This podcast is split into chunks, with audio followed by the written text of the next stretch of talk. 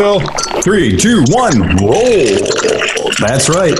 It's another fun filled adventure of the Cleveland Moto podcast coming to you live in audio and terrible video. And it looks like we've all got our cocktails, our libations, whatever those bations might be, whatever bations you rely on, um, or pharmaceuticals or other adaptive chemicals that we use to make ourselves more interesting and uh, loquacious. Uh, so, yeah, this is uh, today. We'd like to inform our listeners that Cleveland was struck by a fucking monsoon today. Um, I saw, I believe, outside of Nick's house, I saw a giant rubber duck with about eight people on it. Yeah. How you doing over there, Nick? It's it's wet. Jesus Christ, man! Did you activate all the bilge pumps? Uh, they're working normally. Um, no uh, sump pump issues yet, but Mm-hmm. when there is, I will be freaking out. Do you have an alarm or anything on that? No, no, Okay. I don't. Just just free balling it. Yep. Yeah, we have a sump pump in the basement too, but three quarters of our basement walls have been hit with the B-Dry system. That really does work well. The one wall that we have not yet done has officially fucked us. And so now we, we get a lot of water in, and I'm certain we'll be getting some, but we've got sandbags set up in the basement to sort of divert it all down into the uh, floor drain. We had uh, our house was water uh, Ohio State waterproof before we bought it. Mhm. Some you know now going on twenty some years ago, and uh, it's the original sump pump. Yeah. But I never have a problem knowing when it's running or not because when it kicks on, you hear it going grrr. Does it kick I- out I in your backyard? Hook up a secondary pump, but I haven't got to that. Does it kick out in your backyard? Uh, no, uh, all of our drains go into the regular drain. Mm-hmm. So that was a problem that I had when our, our regular plumbing pl- blocked up and the sump pump would kick on. It was coming into the basement. I'm like, what the fuck?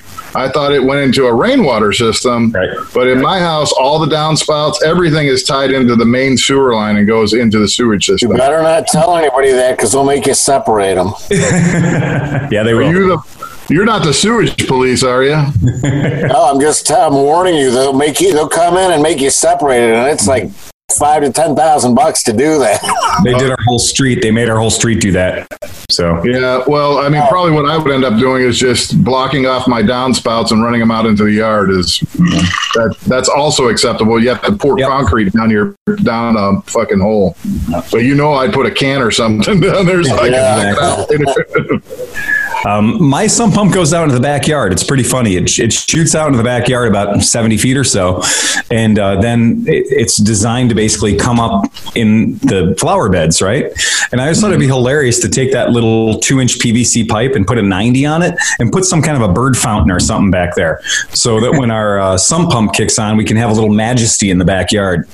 I had an issue with my sump pump this past winter where it, I, my mine also exits through the backyard through like a two inch PVC pipe, Yeah. but it was uh, the pipe was dipping down a little bit, and so Yeah. water was collecting and freezing. Oh, And when. I found out about that, I would pour hot water over the outside of the pipe, and then eventually the uh, this just two foot long plug of ice shot out that pipe all the way across my yard. Never underestimate the power of fluid pressure. Hydraulics. Hydraulics, yay! Um, so, um, interesting question for Cleveland natives. Um, as you're driving down uh, Interstate 480, on the south side, you'll see uh, Malley's Chocolates. Okay, and Malley's Chocolates has three towers: one what says milk, one what says sugar, and one what says syrup. One is milk product, corn syrup, and the other is fucking who knows. So here's a question for all of our, our, our people. Who who would like to guess how much of each product is in each one of those tall, you know, 40 foot or 50 foot tall towers? Anyone? Zero. Let's say zero milk, Yeah. a lot of sugar, maybe a very little chocolate. Because they should have one that says wax. Well, as it turns out, you guys are smarter than the average Clevelander by a good degree. So it turns out that Clevelanders, by and large, over 98% of Clevelanders, when asked, did believe that those tall vessels did contain milk, sugar, and cocoa, as the founder of Malley's, Adele, would like to have you believe. Um, but in fact, they are all fucking empty. And it's just the idea is to give you the idea that it's wholesome and therefore it contains just milk, sugar, and cocoa. It is a recycling of very, very large, very, very tall, like 60 foot tall tanks. And uh, that's what it is. And those are completely empty. There is nothing in any of them. They are just bolted to concrete pads. Were they the vestige of a, a previous business that was there, or they actually brought them in? No, they props. They bought them wholesale and they brought them in as props. And they erected it so they could get vertical signage without paying for a permit to get a vertical signage billboard. Son of a bitch. Yeah. So there you go. There's absolutely So- nothing in those things. They're fucking empty. If you had three tanks outside of your shop, what Yes. would they say? Um, it would be an, an, an M60A1. I'd have an M. I, I'd have an M. I'd have an M60 tank. I'd have an M1A1 tank, and I'd have a Russian uh, T55 tank. Those are the three tanks I'd have out in front of my business. I thought you'd have pineapple juice, blackstrapped rum, and coconut uh, cream. Also fucking true. that is totally fucking true. And I would just have one valve. Like, like Hey, and how, how about a shout out to, to Stefan being mentioned on the national or the national and local news about refusing to open up until what do you say, August or September? Until August, like yeah. that? the three bars: the Spotted Owl, Porco, and I uh, Velvet Tango Room. Tango or Room. something. Tango yeah. Room. Yeah. So congratulations to him. Yeah, and for the record, if you're ever in Cleveland, those are three bars you should absolutely support when they're open. and bring your wallet. Yeah, But bring your fucking uh, wallet. That's awesome because, you know, by staying closed like that, he's letting his employees go ahead and just collect unemployment and stuff, you know, whereas if he or even brought them back in a, a part-time capacity or something like that, it would really kind of fuck them up on that. That's exactly it. It really is. It's it's anti-gaming the system. The system of opening too early is is there's motivation involved with unemployment money and stuff like that. And you know you have to talk to your staff. You have to talk to your employees and say, do you feel safe coming back? Um, if you don't feel safe coming back, then fucking don't come back, man. Well, my wife's getting is getting the brunt of that because her dental office opened May first, and her doctor went ahead and took the money, the payment, uh, you know, payroll protection loan and everything like that. As part of that, you have to bring back your employees, duh. So you know, she's now faced with you need to come back. She hasn't been given a date yet because she, John froze. Um, so the state for uh, I'm sorry for the payroll protection Right plan. The payroll protection plan states that the employees have to be back in service by June 30th. So um, we are getting the payroll protection plan at our shop, and we have not laid anybody off. We're still at 100%. But if we had to, they would have to be back on the clock by June 30th. So there you go. well, that's interesting. Yeah, it is. It is. It's a really uh it's it's a weird I mean it's a very very weird setup on whole. I mean the whole thing is fucking bizarre. So yeah, it's a it's a weird deal. So the uh so kind of your motorcycle shops and stuff like that that you patronize and stuff if they're open, I would hope that they're doing their best to keep full staff there. I really do, but I know of many motorcycle shops right now that I'm talking to on a daily basis that are fucking suffering. And because and it's because, you know, some of them are in Pennsylvania, some of them are in Michigan where their law has stated that they are not an essential business and they are not allowed to be open doing what I do. So, um, you know, as we are super fucking busy, a lot of people are super not fucking busy.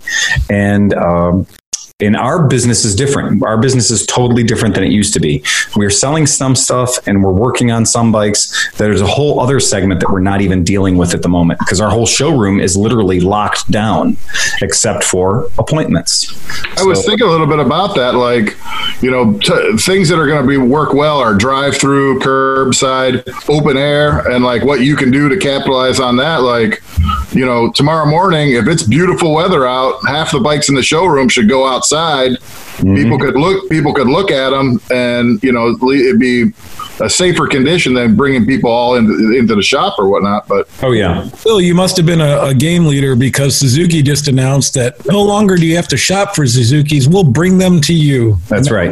Yeah, and that is and and delivery delivery and pickup have been a super important part of what we do right now and I'm running my ass off. I did uh 496 miles in the pickup truck on Monday doing pickups and deliveries just in the greater Cleveland area.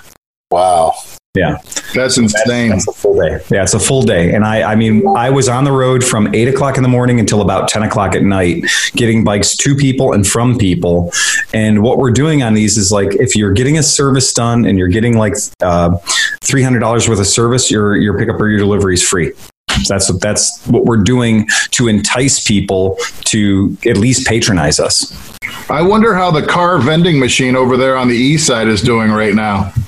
You know, oh, it's nice. It's it's no touch, John. You just go up, you swipe your credit card, and a Buick comes out.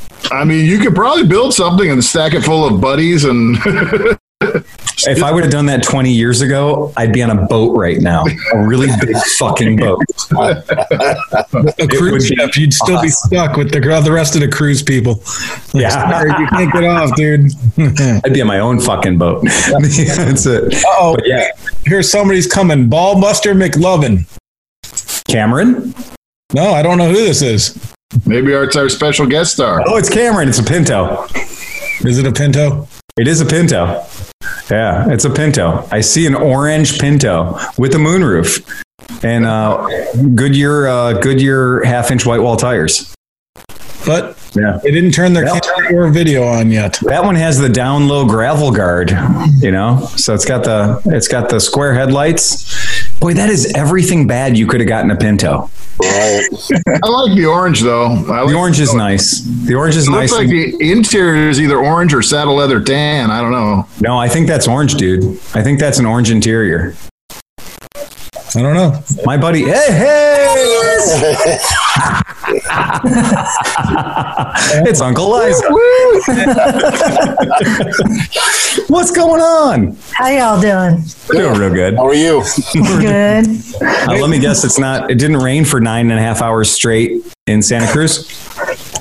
No, but we did have rain once this month. That's, I like I like your name that nobody else can see because we're all sitting here and we only Phil knew you were coming. So I'm like, who the hell's Ballbuster McLovin? It all makes sense now. Yeah. Eh, So how are you, Liza? good. About time you let me on one of these things. we were stealing all the members of your podcast. I was. Uh, I know. I was just, I was about, I was like, I was trying to, I was literally last week, I was thinking about stealing Henry. and I was just, and, and we had, we had real topics and shit to do last week. So it worked out. The, uh, uh, one of the craziest things, and I mean, this is, this is this, the era that we're in. I mean, this, this is the game. Okay. How many guys went and rode their motorcycles, um, for our group last week? Hand, raise your hands. That's the best way. Did anybody else go out for a ride, did a group ride last week? Somebody was with us. I think. Wait, no. Oh, Smith, right? Yeah. Yep, Maybe it was the romantic Hispanic. that was two weeks ago. Oh, okay. Yeah, I knew Oh, something. did anybody go out ride last week? Yeah, I did. You did. Okay. Yeah. Um, I've been riding shit all week long in horrible fucking weather. It's been cold, rainy, and Sucks. shitty. It It's just suck weather. But we've got so many bikes in the service department, like 30, 40 bikes in the service department. And the only way to get them out is for me to test ride them and, and give them a pass or send them back in the service department for more work. And so I've had to do a lot of weird fucking riding and a lot of weird fucking bikes too. BMW K1200 LT, 1999. do, I do not like that bike. I That's like isn't that their, their like their touring bike, like the two up kind of thing with bags? it's like an and stuff? 860 pound German Gold Wing. Yeah, Right, but except the center of gravity is way higher. The center of gravity is way higher, and your handlebars are four feet back from the, the steering point. it's more like a tiller. It is more like a tiller. Um, it is it because of the telelever suspension and uh, sixty-one thousand miles and a twenty-year-old bike. I said Maybe it might be a two thousand and one. This bike is awful. I mean, it's just not a good motorcycle. And if it was a good motorcycle, it was a good motorcycle 18 years ago. And it's had 18 years to forget how to be a good motorcycle.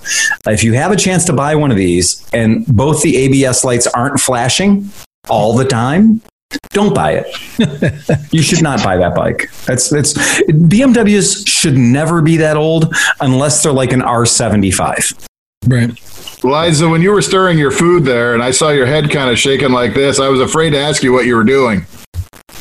okay, that that explains it. Eating quiet food. Mm-hmm. I don't know. No how to do chips.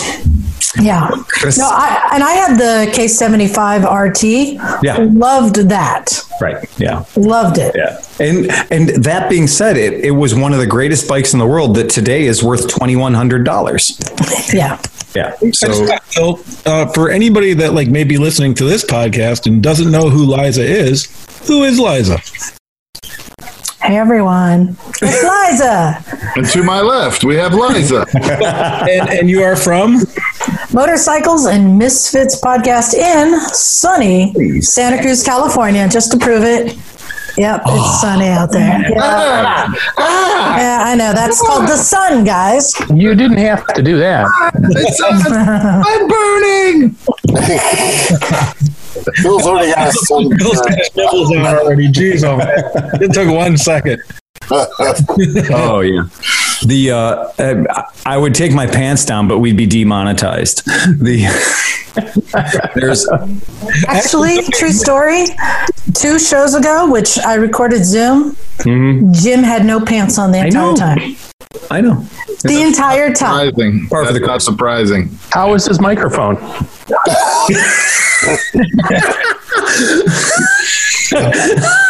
we we know he was naked, but how did he sound? Wouldn't you be surprised if the Patreon jumped by 20 grand because people felt sorry? Maybe you should take your pants oh off. Oh my god, that's true. Well, the funny thing is, he did it for a bit that I ended up cutting out of the show Oh. because we ran out of time. So he stood there with no pants on in his backyard for two hours waiting for the bit. Are you fucking kidding me? Well, let's hear the bit now. Oh, we were going to do a thing on cool tools. And he had a tool ready to go. I can imagine. Um, so you can say that you're a bit of a bit tease. exactly. the picture from uh, AMA Vintage Days where Naked Jim tackled me after we had been after we'd been chromed. Uh, it's been edited, so that picture's out in the internet. But I have I have cropped the living dick out of it, and it was So to speak. Yeah, it was one of those pictures because in its native format, it is exceptionally, exceptionally Camaro, and it's it's one of those things that would keep both of us out of office forever. That's okay. I'd still vote for you. yeah, be, well, and it's also it's not just the fact that his fucking mushroom cap is in it; it's that the look of overwhelming joy on our faces is just like we're both totally okay with this. And Un- unambiguously gay duel. exactly, it's okay. It's going to get weird, but we like that. Only made weird by the silver spray paint on your face. Mm-hmm. Yeah. Hey, Yeah, so that was the only thing out of place. now Liza, Liza recently has become the um, well, the caretaker of several of the Evel Knievel stunt cycles. yes. And um, if you haven't had a chance, if you can go back in time to 1974 or so, 75, um, you have this thing that you just grind up and you. And when you stop grinding it, Evel Knievel would fuck off across your living room on a, a little you know Harley Davidson uh, motorcycle, and it was fucking cool, and it was nearly indestructible, and and motherfucker, it was as tough as Evel Knievel, and uh, we made one jump a buddy scooter. So we have video of an Evel Knievel stunt cycle totally fucking clearing a buddy scooter. But what happened is at my shop, anytime somebody gets a new toy, they have to fucking do some like performance mods to it. So prepare yourself for very big things coming out of Cleveland Moto with the Evel Knievel stunt cycle. Oh, game on, son. Game on. did you see the video that we did? Yes, I did. Where he jumped a fire pit and Fire a pit. mini bike into a pool of flames. oh, yeah. I'm I'm very unhappy that our landing for Evel Knievel did not go so well because he cleared the entire buddy scooter, not the low part, not the floorboards, the fucking handlebars, and he cleared it beautifully. But the landing was right into our air compressor, and uh, and yeah, that's why one of his exhaust tips is totally broken off now. Yeah, all the sacrificial all the sacrificial parts are falling off. The funny thing is, you know how um, they say like if you haven't ridden a bike in a long time, it's something you just you know how to do and you can get Right. back on. Yeah. Ri- grinding that Evel Knievel toy and and knowing how not to get the slippage and how not to scrape your knuckles and how to align it like it all came back to me from when I was like seven years old. It was just immediately. It was so awesome. If you don't have one of these, this is a bald faced fucking shill for the California Toy Company that pulled this shit off. It is truly joy in a box this big. It, it is heaven. It, is- when you open it, it, when it arrived at my shop last week, I, I couldn't resist. I got the fucker out. It takes five seconds to assemble because it's literally click and then assemble Evel Knievel with his poorly shaped helmet, put it on his fucking skull, and crank the shit out of it. And aside from the rear tires rubber being a bit too hard, like the rubber compound, if I remember mine as a kid, the rubber compound was really grippy, like you mm-hmm. could dig your thumbnail into it. This thing spends most of its life just fucking not hooking up. So it's like gyroscopic motion and like 1% traction. Put a sticky make that- Mickey on it. So you've just been cranking the you just been cranking the shit out of it ever since you got it, huh? Yeah. I'm guessing your get one arm, one forearm is bigger than the other now. Giggity giggity. Yeah. That's it right. Do you think there's a market for aftermarket parts? I, I think there's a market for using giant drones that are no longer flying and their brushless motors to make it so that we can put a 4.6 volt uh, 6S battery to drive that rear wheel and make the thing go about 194 miles an hour. When it takes off, it takes off at 4,000 scale miles per hour. So it's like a zero. Yeah, exactly. It's so fucking fun. It's dopey fun. Uh, it's it's absolutely silly. Uh, so today I reached out to uh, the folks at AMA uh, uh, regarding Mid Ohio. So um, I'm, I know that Mid Ohio is something we all care about. Um, if nobody has attended, have gone to the AMA Vintage Days Mid or the Mid Ohio Facebook page, you should. It's degraded into a range war of we're going to have Mid Ohio, whether or not you want to. And if you like it, you can stay home with all the other scared people, but we're going to be there having a good time. And we didn't want any party poopers here anyway. So it's gotten that bad that people are literally using Mid Ohio as a political statement. Oh, no. This is hard for me, Phil, because I mean, I think you may feel the same way. If you could only go to one event all year, Yeah. Oh, yeah. this is it. Totally. This is it. Mid Ohio is the shit. I mean, Exactly. I had this conversation with Bruce today about it. He, you know, he's like, "They're still having Mid Ohio. Are you, going?" And I'm like, "No." And then, you know, then I was like, "Well, mm, maybe. I don't know. I, I'll I'll decide that weekend. You know, fuck it." Yeah. I mean, could you do it? Probably. I mean, somehow you could be real careful, and you might be able to do it. It's a, you know, he's saying it's open air. I'm like, yeah, but you know, I don't know. Well, Yeah. I mean, I think if we so like last year when we had when Phil had the camper up at the top of the hill, besides mm-hmm. like almost hugging each other every night, if we just kind of distanced, I, I didn't touch or get near anybody really. You know, you're on your bike, you're riding around, you're just watching stuff. Like, you know, maybe avoid the mud pits in the feces area down in the the you know party section and not We we identified the swap meet as very difficult to navigate without you know. I mean, you're within breath distance of a lot of people. That's yeah, true. That's true. Yeah, that's absolutely true. Unless, but you can wear a mask. You can wear a mask, and but you know nobody right, else. Nobody, nobody else is going to wear a mask. Yeah. Well, and think about just like condiments for like your food. Like you're going to Yep. get some fries. Don't We touch the agree- ketchup. We already agreed. We We, we, would- we ketchup. wouldn't go get breakfast sandwiches. We wouldn't go to any of the fucking stands. Then what's the pretty much hang. I mean, I could probably just fucking hang out at my campsite and sit there and fucking drink beers all by myself and just watch the fucking world go by and be pretty happy. It's true. Eh? I Yeah, think next year is going to be really good because you'll be able to buy half these bikes from the estate sales. Yep. So if you guys want to take a look real quick, uh, this is coming up. Uh, you guys will be able to look at. So you know, Jim. Uh, Jim's a fantastic guy. Jim Witters, uh, absolutely amazing human being. He's the managing editor at uh, American Motorcyclists Association. I mean, he's the real deal. And you know, Jim's always been a fantastically straight shooter. And this is the kind of thing that there's a lot of confusion right now because the registration for uh, AMA Vintage Motorcycle Days is open. All right. So the registration is absolutely open. And there is going to be, you know, right now, as it stands, they are saying that there will be competition at that, you know, at that venue. And so they are there and they are literally, they're, they're taking, you know, they're taking money, they're taking registration for the event. And, you know, there's going to be WERA events happening there. Um, there's going to be the racing classes and all that's there. But the one thing that I know that everybody is really, really worried about and is really concerned about is the swap meet, right? There was a line in there about the COVID restrictions. I don't Yes. know if you- yeah, I, I didn't get to read that, but Yeah, and I did. And what it says, and what I think this is, is this is somebody being very careful and saying that they will abide by whatever decision is made by the governor of the state of Ohio regarding group gatherings Sure. at the time of the event. Yeah. Well, what has he got to lose, really? You know, he's this is his his business. He's trying to sell tickets, collect the money, see how it plays out. It's better to have it on the books and then cancel it at the last minute, and then tell people you don't have any way to refund their money, other than saying, "Hey, we're just canceled right now." So he's got really nothing to lose.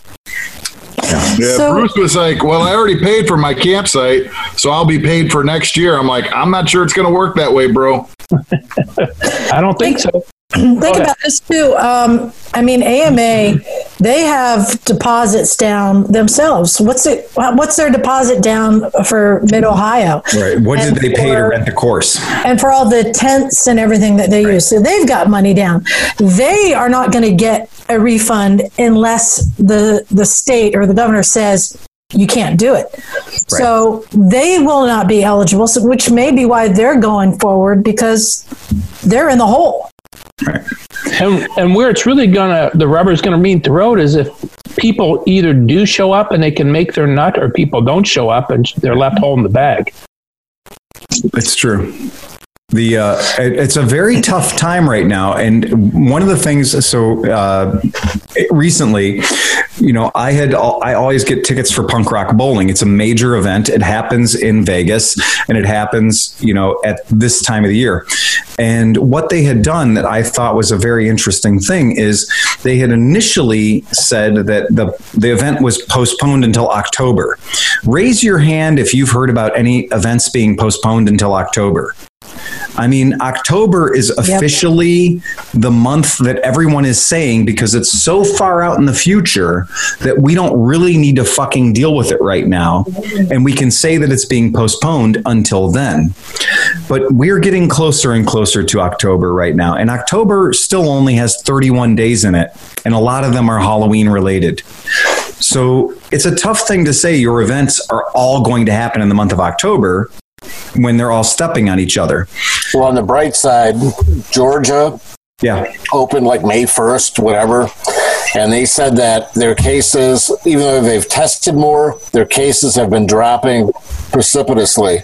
So mm-hmm. they're actually, the more people are getting out and the more people are outside and whatever, it appears that that is helping lower the new cases of this COVID 19. So, I'll, I'll, I'll say this: that Mrs. Smith has uh, delayed all events until October. Also, Yeah. Okay. All right. That's. I mean, that's that's legit. so, in your own particular household, that's going to happen as well. Yeah, and and she says there's only two days in October as far as she's concerned. That is Yeah, well, that's Mrs. Smith. What are you going to do? two days in October. You better be mowing that grass. yeah. Well, but here's the weird Rock thing. River. Here's here's the weird thing because in this case, Punk Rock Bowling has said that the postponement to October has now been postponed till May of 2021. Hmm. Now you can't call that a postponement; it's a fucking cancellation because you have a you have an annual event, and if you're giving up on the 2020. You got to call it a fucking cancellation and give people their money back, Eh, they must have good attorneys. right? So Well, I, and I might be a little bit choppy because I had to go over to my Wi-Fi hotspot on my phone, but if that would imply though that since it's a postponement and you've prepaid, that you're already paid for the the May event. You know, One event. Yeah. Yeah. Yeah, and it's a it's a really really bad scene right now. So with AMA Vintage Days, the, here's the the weird thing is, you know, how many years in a row? 19 years in a row I've gotten a booth at this event, right? So there has there hasn't been a time when I didn't get some sort of real estate in the swap meet. And uh, I'm I've certainly haven't paid. I certainly didn't book my spot in the swap meet. And some I'm- people were actually some people were actually offering their spots up for sale. I saw that. I saw that, and uh, and and it was at a significant discount. So there were a lot of people that were offering their spots up. Here's my question. I think you guys, if and this is a giant gold plated if, if it were to happen, if it were to go on. Do you think that you could protect yourself? Do you think that you could do a mid Ohio and do it safely? So, as I said earlier, I don't want to attend to a. I don't want to attend an event with people who are willing to attend an event. Very, very nicely said. Very nicely said. That's good. is. It's it's actually Well- brilliant. Well, uh, plus from your perspective, you would have to fly there, and you wouldn't want to be on a fucking airplane, would you? I, I think at least the airlines are, are willing to make an effort to try. I'm not sure that every person at Vintage Days is willing to make that effort. Yeah. Um, I, it's it's it is heartbreaking for me, but I I think that it's um, I think it's irresponsible to hold an event unless you have the plan in place to be able to provide a safe environment. And let's i mean you talk about that. What's needed? I mean just for, for me to open up the recycle garage that we just opened up and i said hey look you got to bring your own mask you got to bring your own gloves they're required. And then people show up and they're like hey i got my mask i got my gloves i'm ready to go. Where's your uh, antibacterial hand soap? I need to wash up. I'm like what? Huh i'm supposed to supply that for everyone Right. and it's like I realized even just simple things like that. Um, like, am I supposed to be cleaning the bathroom between uh, people? Yep. And you know, they're like, "Oh, we'll clean the bathroom. Just give me all of your wipes. You sand uh, what? Like, I can't find Is these there things. really is there really a difference between antibacterial soap and soap? I mean, uh, most of the guidance has been wash your hands with soap. It hasn't said that you have to have antibacterial, and isn't soap in and of itself antibacterial? I don't know. Well, most they- soap now isn't the federal government's uh, banned antibacterial soap soap because it had triclosan in it and it was getting into the environment. So they've they said that it, there wasn't a good efficacy with using antibacterial soap, so they, they removed it from soap itself. I, mean, maybe the dishwashing liquid and stuff you could still buy with some type of antibacterial, but like a dial. Try to find dial that's got anti antibacterial used to be their thing, right? Yep. Uh, John, I think it's like wearing a bandana instead of an N95 mask. It's better than nothing. Okay. Here's a here's an interesting thing. When you do consider Mid Ohio, and Mid Ohio veterans will tell you that after your first four or five hours there, you've got a nice crust of dirt there um, to protect you. And if you're in the campsite, you've got a nice crust of like mostly like horse feces or pig shit to protect you as well. And realistically, your body's working so hard to kill the virus and the pig shit that COVID doesn't stand a chance. It's got to wait in line to get to your lungs. So it's a very weird thing when you think about like the mid Ohio mindset. We, as a business who has a door that's locked, and we have boxes of uh, surgical masks that we give to people for free at our own expense when they appear to be a vetted enough customer to come in and spend money, we still get tricked a few times. And we give them the supplies. We have the hand sanitizer there. I watch where people go in my shop like a fucking hawk. And then when they're gone, I wipe down everything they might have touched or breathed on wrong. And I do that for every single fucking customer. It's a giant pain in my ass. And because it's a giant pain in my ass, I'm very selective about who the fuck I let in my store. So, that being said, at Mid Ohio, when we're standing around six feet away from each other, having cocktails, burning some meat, and somebody walks up who just doesn't give a fuck, and I hate to say it's usually old white men at my store, and it's old white men at my store that show up and go like get two inches away from you and are like hey i got a fucking and you know and next thing you know you can see diseases coming out of their mouth from the 40s like you got polio. Covid's the least of your fucking problems. I used to have one of those. but mine Well, was let's red Let's face it, they can't even suck out the shitters on a regular basis. So I'm not envisioning them having these nice fucking hand sanitizer, fucking wash yourself up sanitization stations any fucking where. You're exactly right. You're exactly right. And that's not AMA's problem. AMA pays the Mid Ohio race car course. So Mid Ohio is not AMA Vintage Days. So AMA pays to be there.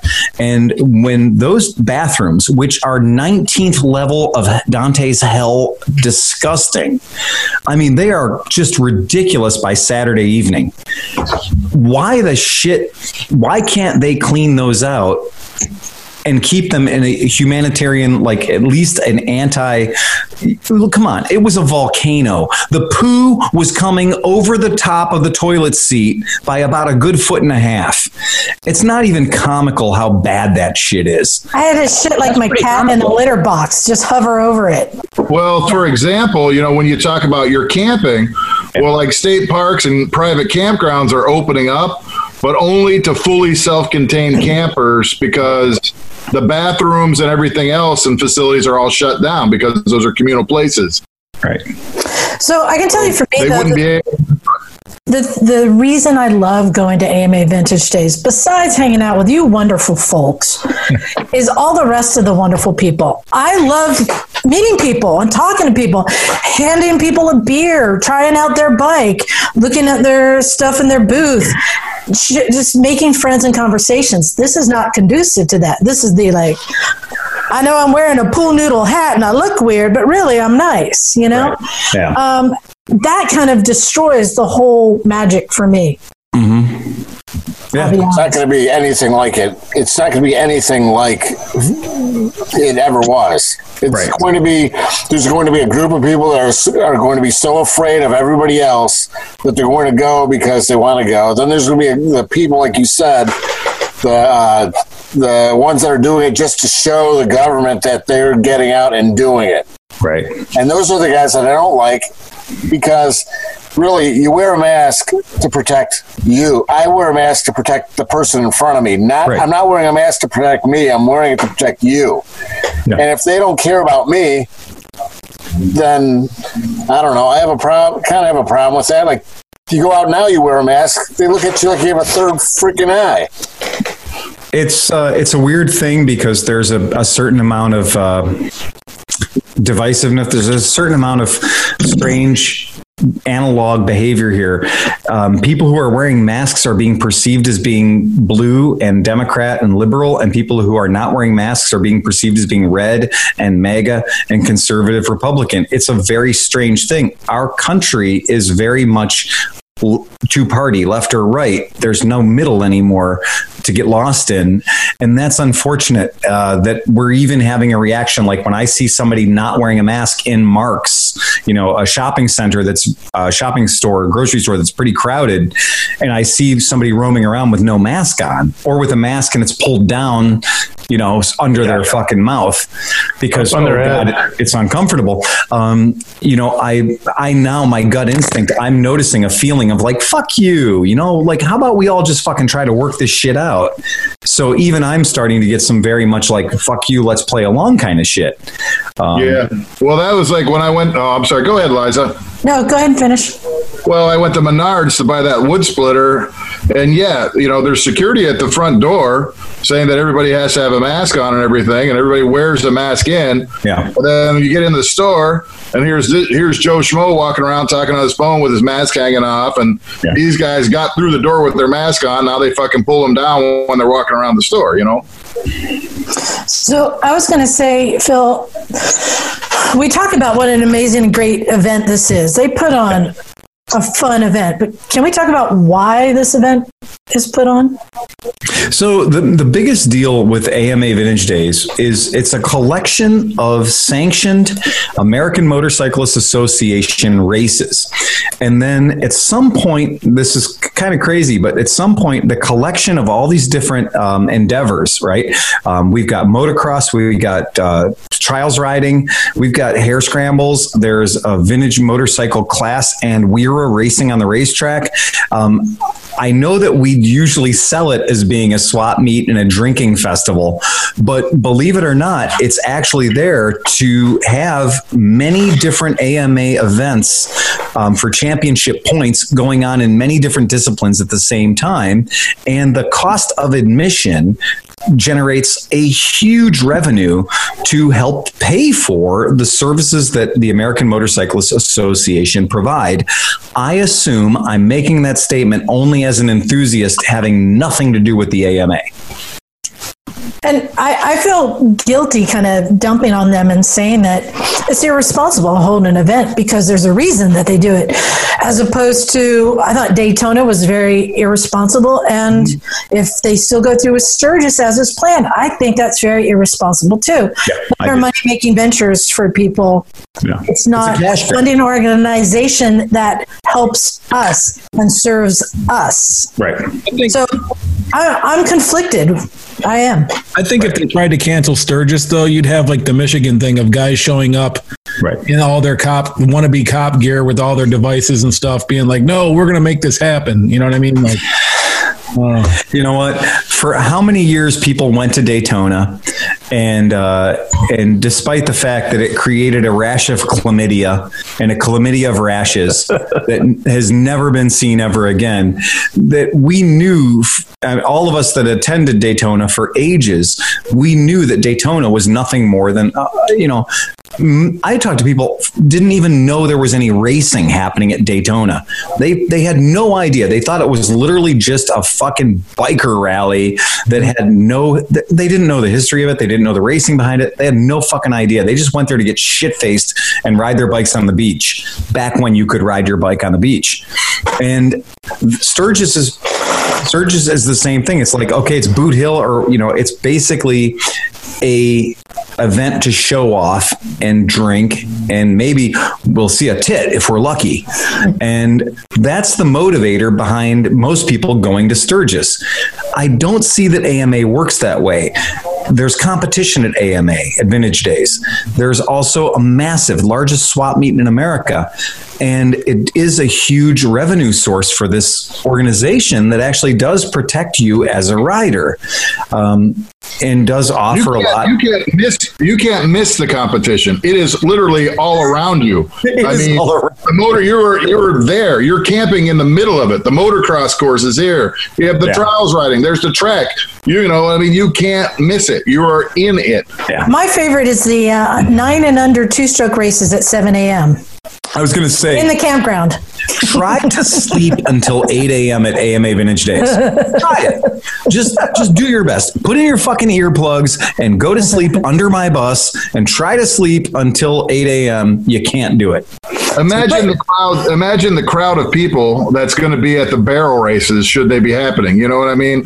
Like think about that. Where it could be about 500 people all gathered around this little stupid, you know, bunch of people being stupid, Right. but they're all everybody shoulder to shoulder and packed in and trying to see what's going on. Well, not just that, to be able to host an event like this for the vendors that are going to pay to be there and show up, what kind of um, attendance do you think they might get if they still have it? Half, third, quarter, I say Yeah. 10%? Yeah. So are the vendors who are paying to be there going to get their money's worth? Right. No. Whether you're selling hot dogs or clutch plates, you're not going to have shit compared to what you normally would. now, but knowing that there's going to be a smaller crowd, as a person looking for parts, would it be smart to go down one day with a mask on and goggles and gloves and hit the swap shop and find shit that nobody else is sucking up like they usually are? Mm, probably not. I, I have a feeling that that's going to be Hafton too. You know what I mean? Like, I don't think there's going to. Uh, we already said that people are selling off their swap meet spaces, mm-hmm. so I think this everything's going to be half. So you're not going to. You know, there'll be half as many bikes. There'll be half as many participants. It'll be just a smaller event all around. You Go with, without Cameron there to buy the ugliest cruiser I've ever seen. No competition there, so you got a point. it is totally true. I have seen on Facebook Marketplace and Craigslist and stuff a lot of bikes that were probably being saved for Mid Ohio are going up for auction or for sale now. Yeah. Like I've seen a lot of like CT 70s and and CT 90s and CB everything starting to show up now on the thing because people are realizing, well, I'm not going to have my payday. You know, me. And that's true. Three wheeler I was, I was hopefully going to sell, and now it's taking up half my garage doing nothing. And you know, Mid Ohio's not happening. That's Yeah, right. it's it is. It's one of those things that you know. Um, I'm just going to throw a picture up of this is my spirit of Mid Ohio. Um, this is a yeah. This is this is exactly what Mid Ohio is. It's making a really bad decision with a milk crate, half a snowboard, some tie down straps, and cigarettes and you know and that's like that was it like to me that like those silly things like that you know it's not a ramp and all kinds of other horse shit Oh, I got that. Hold on. i mean that stuff is all that was mid ohio for me so and i don't i don't think i want to try to do that until i have a better idea of what we're up against. The last thing I want to do is end up getting something that's going to goddamn near kill me. Liza, I can barely see that. Closer, closer, closer, closer. Oh, there she is. exactly. Right. I have the same photo. Pulling knock on. Right, for knock. Exactly. And like, it's that kind of silly horse shit that's amazing and it's magical. But, um, Where's the flaming burnout video? I want to see that one. Oh God. Yeah. It, that, that's out there. That's on YouTube. I think if you just type in, I, I don't even know what to type in on that one. That's just, yeah. Mid That, that took teamwork. That really took teamwork. Mid Ohio flaming burnout. and that's it. And you know what? Yeah, I, I still, I still think it was a great idea, and uh, I will always be happy to go back and do more flaming burnouts with the Luvin Moto guys. I, I, I'm not sure that Zach thought it was a great idea as he was sitting behind it on the milk crate Yeah. in the sombrero topless, getting pelted by burning rubber. Burning rocks. I still think it was beautifully executed, and that's exactly how fucked up I was. So I, I wanted to bring up though, like I said, I feel guilty like coming down on them because Yeah. there's there is a reason that they do this. I wanted to pose a question to the group.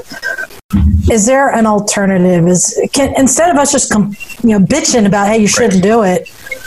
Does anyone have any ideas of how they can an alternative, the way that they can raise money? Yeah, I do. Actually, I was thinking about this, Liza, after we spoke about it earlier. I think what we should do is a 30,000 participant Zoom call. Oh, And uh, we'll have 30,000 people hold up the part that they have for sale. Here, there we go. Here we go. Wait a minute. Yeah, there we go. That's it. Yeah, I mean, okay. This is happening. oh, oh! Oh, wait, we have video. Not Can a you roll that again, I please? remember that. Not a ramp. That was that was way too shaky. We got to roll that again. He's staging. He's at full throttle. This is happening. Is, it, is this when he had the beer on his head? No. Oh, there we go. Oh, Captain, my Captain. Yeah. That is Power of the Evel Knievel suit, right? Does he know that you have that video? I don't know. I have a I actually, I actually sent it to Andrew at one Yeah. point. So Okay. he has that. right. That's a pretty good video. The uh, so I mean that's the kind of stuff, and I I do see I, I do see like there there should be something that that could offset the event. Uh, I mean, I have an idea. yeah. Go I mean, you, 30,000 people showing their parts. That was funny, but it gave me an idea. How many people do you think would pay to see Emma's tits? I I saw them for free. I'll throw in a couple. I'll throw in a couple bucks just for scientific purposes. I mean, what the hell? Like I said, she's got the tits of an 18 year old girl, and someday that girl's going to come looking for those tits. um, so I mean, I had I had one idea because I, I feel like they're they're missing the ball right now. Like I I don't know if they just don't know what to do, what the alternative is. The alternative seems to be we're we're going to postpone to October, which is really another way of saying we need some time to figure this shit Yeah, out. it is. Right? Um, though, like one idea that I had was, what if all of us podcasters and we get all the other podcasters in on it, Right. and the month of July we do a drive for AMA membership. I agree. And there's a ton of us. There is a ridiculous number of podcasters. Since COVID hit and all these guys are hiding in their mom's basement, 9,300 motorcycle podcasts have been born. there are six good ones. Hey, I'm just You don't count us. of of of this of the six of you, Yeah. how many are AMA members? Is there anyone who is not a member of the AMA? I have been. Oh, Phil, take what's up with your people, man? Right there. There's your fundraiser. Look, our fucking people are so fucking rebel. They're so punk rock. They won't belong to your fucking silly AMA organization. They don't want free towing. I got a nipple on Chris Smith. You see that? That's my fucking tight ass.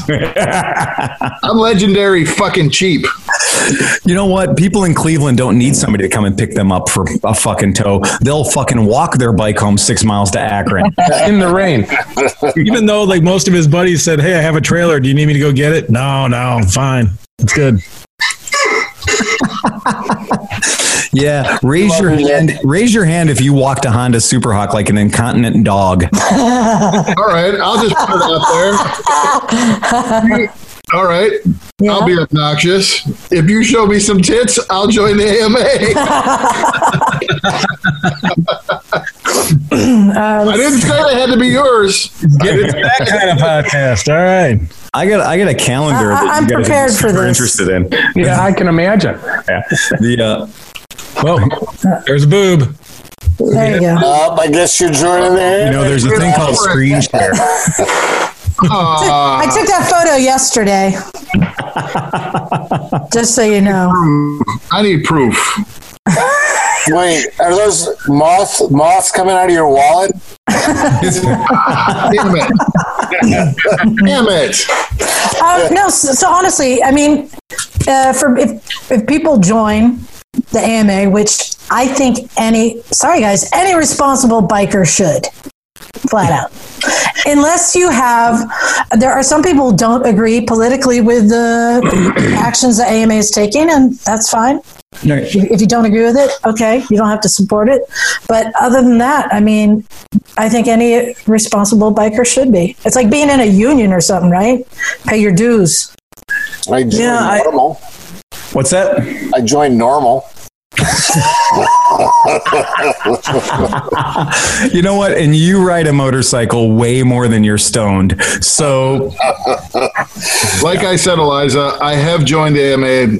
It's just not every year I actually pay my dues. Do you know what's funny is I usually renew my membership when I buy my booth for the AMA Vintage Days mm-hmm. because I get a discount when I buy my booth for being an AMA member. So that is an interesting thing because not only just paying the gate fee to get into Mid Ohio, you know, create income for AMA, but because I want a discount on my booth space, I pay my membership in full so I can save basically the price of my membership um, against buying my booth space. So there's that, you know. But let's let's look at the reach of all of the podcasters. If we all, like I said, month of July, let's say, hey, do the right thing, Yeah. join the AMA, Right. they could get a few thousand, Hundreds of dollars. Yeah, hundreds of few dollars. thousand memberships. you know, I will say this: podcasters, people who people who do love motorcycles, and people who who support the idea. Um, with our Patreon, I am always amazed at the number of people who will give us ten bucks a month to no no shit. Listen to this. yeah. And to get like some sort of access so they can like send us a we're going to read one of the text messages here shortly from one of our podcast listeners. And so people that literally do decide to give us some support to keep this bullshit running and uh, to let us pay for stuff that we need to do to keep it going. And it always shocks me that people will do that and step up and be a part of it. But it's it is that kind of a thing that getting a membership to the AMA I think it would help if people understood that the AMA does keep a lot of off highway access areas available to people who ride dirt bikes. And AMA does work really really hard. It's not just if your bike breaks down getting a free fucking tow job once a year you know? Um, that's that's not exactly why you do it. It's the it's the baseline. It's the lowest common denominator. Why you would do it is because I ride jankety ass shit, and I'd like to have my bike picked up for free. Um, or Nick could have had his bike picked up for free. Instead, he decided to walk because he's a young man and he's healthy. Uh, but I'll yeah, PSA. You want me to do the PSA? Yeah, Less than five bucks a year or five bucks a month, just $49 a year, you're set for more. More fun, more trips, more events. There you go. there you go. I mean, that's it's yeah. Join the So that's that is something that we could do. And here's here's why. Here's why we should do it. We love AMA Vintage Days. So if it doesn't happen this year, they're going to lose money. They're going to be in the hole. What's their budget like for the event next year when it Right. comes back? If they do have the event this year, they're going to go in the hole. They're not going to make their money back. Right. What's the budget like for next year? They're screwed either way. That's true. And if we want it to go back to how it is, Yeah. we need to help them out. That's how Right. I see it. Yeah, well, the that's true. important thing about the AMA is the amount of they, they do a lot to try to affect legislation that affects motorcyclists. Yep. So that's really the real reason to pay your dues is, you know, not is, you know, because it's going to make life easier as a motorcyclist and help stop prevent things like motorcycle only roadblocks and stuff like that. They fight back against a lot of that stuff. Right. In a lot of communities where there's a signpost that says no motorcycles past this point. And I've been in communities like that. I've been in housing developments like that. Um, years ago, I event I attended an event at Laguna Seca. And here's this crazy, I mean, we're doing World Superbike at Laguna Seca, and we rented a house, and the house that we rented was in a complex that had a big sign that said no motorcycles past this point. And I was like, that's bullshit. Like, you know, how do you how do you get away with saying, okay, you can have any number of different cars going past this sign, but motorcycles are not allowed past this sign. I And could drive a muscle car fucking dragster up around through the fucking thing with r- ridiculously loud pipes, but I can't ride a fucking mini bike. I can't ride a Honda Cub through the fucking sign, past the sign. So yeah, So I'm curious if you guys have any other ideas. I do. Um, I was thinking that if we had a thing where if you could show that you had a new AMA membership, that you were part of the solution, um, that if you were at the following year's AMA Vintage Days or any AMA sanctioned event, you could hug Jim Witters or Serena Van Dyke uh, just free. Just give her like give give Serena or Jim a hug, and they would have to just be like give you a hug back because that's that sort of bond, that sort of thing. I don't know if you guys saw it, but this year, uh, or I'm sorry, last year at AMA Vintage Days, you know the whole Luvin Moto corner, the corner that is Luvin Moto, I like to I like to call them our neighbors. That's a fucking shit show. Okay. It's a shit show of the highest order. It's got disco music. It's got fancy lights. It's got a DJ. It's got a fire, well, not a fire pit, a burnout pit. I mean, who doesn't Can love be a fire pit. when I'm there, right? When we know how to bring the fire, but uh, it's fun as fuck. And there was nobody there saying that you should shut it down. I saw cases of beer being hand delivered into that corner, and I saw the sheriffs and the people that were security standing by and appreciating the madness, but nobody was getting hurt, so there was no involvement. Um, there was nobody putting their thumb on our fun. Did And they have a school bus? Well, exactly. so we have a lot, right? Chris remembers. I mean, you were there when we showed up with a fucking school bus loaded for bear and Pulled right up to the front. Yeah, fireworks and liquor and all kinds of bad ideas. And we Uh-oh. pulled right up to the front of the event and turned the lights on, and it was party time. And the sheriffs stayed back and security stayed back. Like they let us have our fun, and that doesn't happen too often. So we I mean, want to respect that. There's no, there's no fights. There's no, No. you know, it's a lot of people getting together and having fun. Having a good time. But, but but mostly people respect everybody. You know, it's Of course. Well, and I think it's also Look at that a lot of venues. the way they have it kind of divided too. Like if you want to go ape shit and stay up till four in the morning, you go down into the corner and you camp. If you want to go and watch TV in your you know air conditioned RV at eight thirty, so you don't miss your stories, you park up high and kind of people don't go nuts up there. You know what I mean? That's where we were last year. Yeah, which was kind of nice because it gives you the option to go nuts and then kind of get away from it if you want. Compared to the years before in the tent, like I'm just like I see a headlight coming at me and it's four in the morning. I just hope they see this tent. I'm a little nervous. Where we were camped last year, I would like to clarify that where Serena helped us find a spot to camp last year was clearly in the upper echelon. I mean, that was the nice neighborhood of AMA Vintage Days. Yeah. Um, we were Cameron, Cameron wants to know where you go for the big dildo action. I, I swear to God, Cameron didn't show up. I wish that Cameron For years. For years. Liza has permanently scarred Apparently, Ballbuster McLovin made an impression on his soul.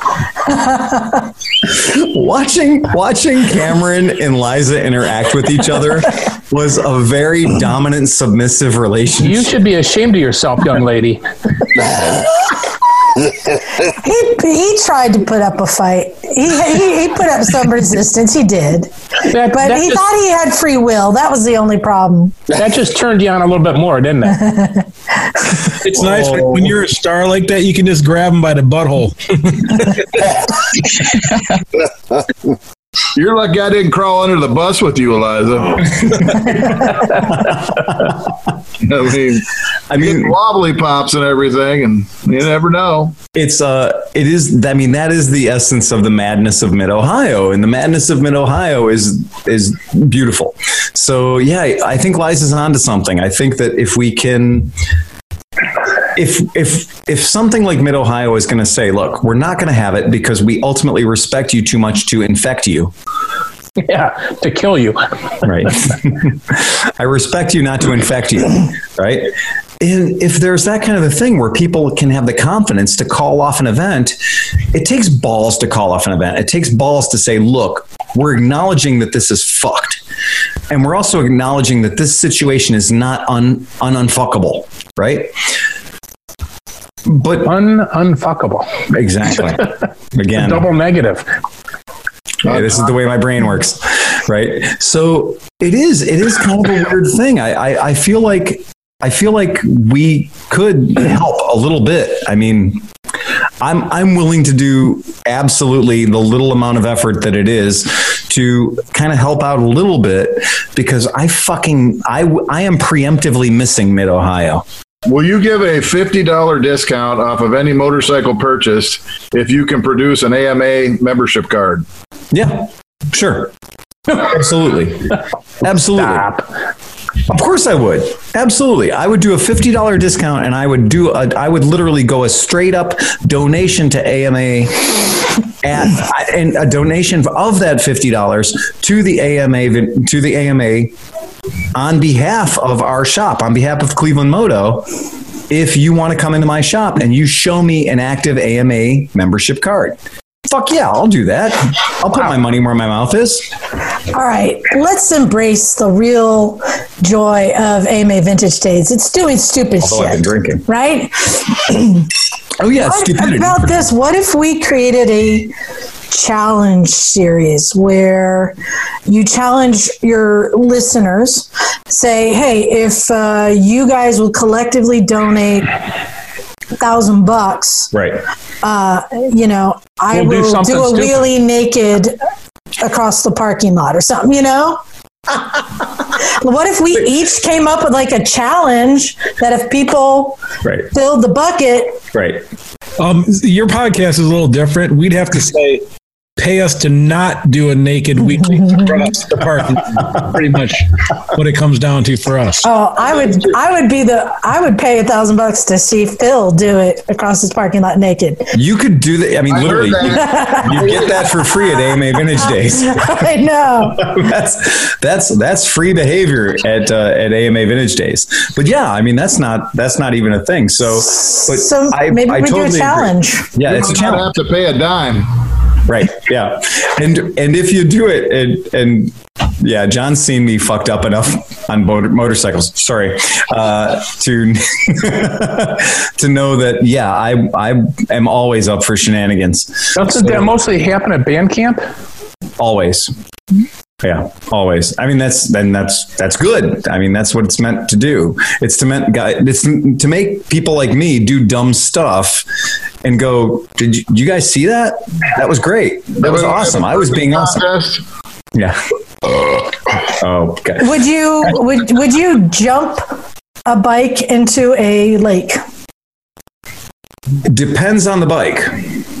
And what would you have to raise to do that? Right. And this is and this is a great thing. This is how Liza gets somebody else to do And once again, Cameron's not here. So uh, Hey, it's the power of the Evel Knievel suit. If you can just get them in the Evel suit, there's nothing they won't do. be careful. I also have an Evel Knievel suit.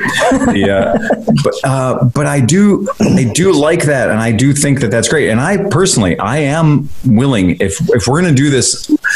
You bet your ass. You buy a bike at my shop and you show me an AMA membership card. I will donate fifty bucks. Um, I've done dumber things for worse reasons. Uh, Wait a minute. Wait a minute. Are you saying just show up, show me the the card, and then you'll pony up, or do they have to buy something? To Listen begin to Chris, fucking squeaky wallet Chris over here. Missed the whole buy a bike. yeah, Right. exactly. I, I- Right. You, let, you, I- you left that part out. Uh, no, I didn't. No, I I, didn't. said you show up my shop, you buy a bike. I'll donate. Right, but I was that's very specific about buy a bike. right, exactly. But that's that kind of a thing, and it's like, okay, we can do that. You know, as a shop, that's one thing that we can do to motivate people and kind of encourage people to say, look, it might cost you X amount of money a year to be an AMA member, but wouldn't it be cool to know that your membership dues were being matched and being submitted to the uh, to the organization? So yeah, I mean, that's a that's a, I'll, I'll that's give a you. thing How about I'll give you fifty bucks too? I mean, um, or not. That's a good I point. like. I mean, I like have spending, they spending Phil's money. have have they even come up with a donation? Is there a donate a spot to donate? I have no idea. I mean, I'm certain. I'm certain there is, but. I I'm sure they have an. Well, let me look. I'll look and see if they have an online donation PayPal. Can attend? Donate here. Help us Hey, out. the fact is that when we asked who in this group had an AMA card in their pocket, and you know, like Liza and I were the only ones that raised our fucking hands, my odds of having somebody come in and take me up on the fifty dollar offer is pretty fucking small. It's like a hole in one contest, I guess I'm willing to join the AMA. right? Oh. I mean, oh, I mean, I cannot thank you enough for that sacrifice. Change your picture. I thought we had a deal here, Liza. well, let's let's. How about more than this? There you go. Look at that. Is that his normal card? What the shit is that? Steve, I so can't read that. That is an Ohio something card. My shit plant license. Oh, you should. That doesn't count. Let me let me pull out my. I my. actually have an AMA membership. It's the American Modelers Association membership. Oh, Oh yeah, same here. there you go. Chris, aren't you a member of the American Medical Association? I'm I'm a member of the American Morons Association. Does that What's with count? everybody? What's with everybody stepping on the same three goddamn letters? All right. It's just like October. What the heck? It is, Here, and I'll um, I can. too. What the fuck is that? Oh, it's their membership for Pull Apart. Yeah, this is my uh, this is my VA card, so I can get ten percent off at Home Depot because I'm a veteran. Nice. Totally worth it. Chris, do you have a joke for us? I do. what? You got a joke? I do. And we had a seminar before he started, so if he has to, he should know how to share a screen now too. Oh wow! Yeah, I'm not going to do that. So fuck that. okay. That's- Let me get my cheaters on. So, a man escapes from prison where he's been locked up for 15 years. He breaks into a house to look for money and guns. Inside, he finds a young couple in bed. He orders the guy out of bed and ties him up to a chair. While tying the homeowner's wife to the bed, the convict gets on top of her. He kisses her neck and gets up and goes into the bathroom. While he's in the bathroom, the husband whispers to his eye, wife, hey, listen, this guy's an escaped convict. Just look at his clothes. He's probably spent a lot of time in jail and hasn't seen a woman in years. I saw how he kissed your neck. If he wants sex, don't resist, don't complain. Do whatever he tells you to do. Satisfy him no matter how much he nauseates you. This guy is obviously very dangerous. If he gets angry, he'll kill us both. Be strong, honey. I love you. The wife responds, He wasn't kissing my neck. He was whispering in my ear. He told me he's gay and thinks you're cute and asked me if we have any Vaseline. I told him it was in the bathroom. Be, be strong, honey. I love you too.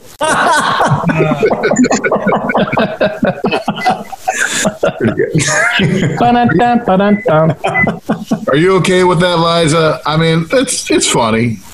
No, Oh, oh no, I, I have a joke that I don't even think I could share on the show. Why not? you are aware? Now you got to share it. No, I. Okay, You are aware on what podcast you are, right? I know, but here's the thing: you have to would prom. tell you. I will tell it if you promise me you will edit it out if you think that it's too bad. There's no such thing. Yeah. No, there is. Worse than my joke? holding. I'm holding on right now. I'm ready There, for this. there is. I need you to be.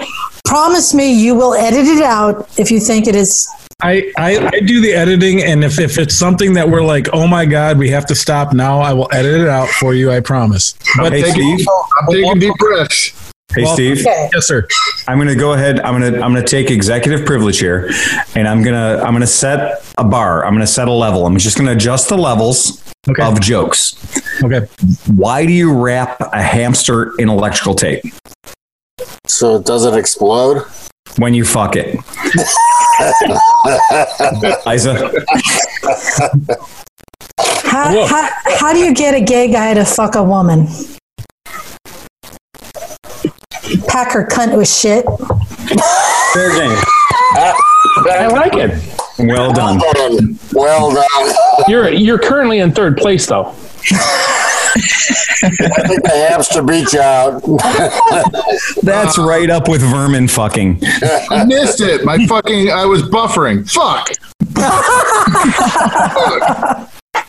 Ah, I got screwed. COVID problems. Motherfucker. Now I gotta listen to this stupid fucking podcast. No, I got, what a joke, I got a joke for you. You guys hear the koala bear joke ever? So there's, there's a koala bear. He's sick of being in the. He's been in the zoo for like 20 years. He's sick of it. So he puts a little pin in the door, and the guy comes to feed him, and he, you know, he's like, "Okay, the door's good." About midnight, he slips out. It works. He gets out and he's walking through the zoo, and all the animals are like, "Fuck, where you going, Bob?" He's like, "I'm fucking out of here. See you guys later." So he gets to the end of the zoo and he walks down the street and he sees a bar and he's like, God damn, I haven't had a whiskey in a long time. So the little koala bear goes into the thing, sits down at the bar and says, Give me a Jack Daniels. Guy's like, Dude, you're a koala bear. He's like, Yeah, what are you, racist? Give me a fucking Jack Daniels. Guy's like, Oh, okay, fine, fine, whatever. So he gives the thing the thing and he has a shot. And then into the door walks a blonde she's wearing a mini skirt and kind of like dressed pretty sexily. Koala bear looks over and goes, Damn, I haven't had a, a woman in a long time. He's like, "Hey, babe, can I buy you a drink?" She's like, "You're a koala bear." He's like, "Yeah." She's like, "You you got money, right?" He's like, "Yeah, I got money." And like, okay, fine. So they sit down and they're having drinks. Three, four drinks later, he's like, "Look, you want to get out of here?" She's like, "Yeah, you want to go to your place or mine?" He's like, "I'm in between places right now, so let's go to yours." All right. Little koala bear and chick walks to her apartment. They go upstairs. As soon as he gets in the door, he grabs her, throws her down, rips her panties off, and goes down on her and gives her the best head she's ever had in her life. She screams in a wild orgasm. The little koala bear jumps up and starts walking away.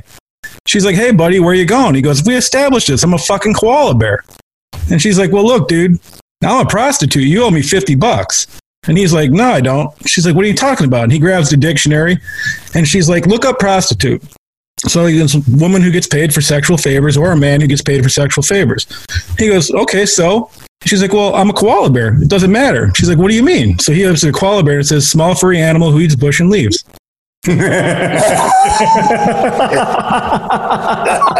It was a long buildup. It was a long. Did you, a good hear use- about, did you hear about the worst zoo in the world? It only has one dog. It's a Shih Tzu. It's a shit zoo. The koala bear dad joke. The koala bear joke was also like an excellent explanation of the Oxford comma. No, we can So it's make like our a grammar- it's a uh, grammar joke. for this part of the podcast. You know what? Some people pay ten dollars a month. Would you like to hear from one of them? yes. yeah.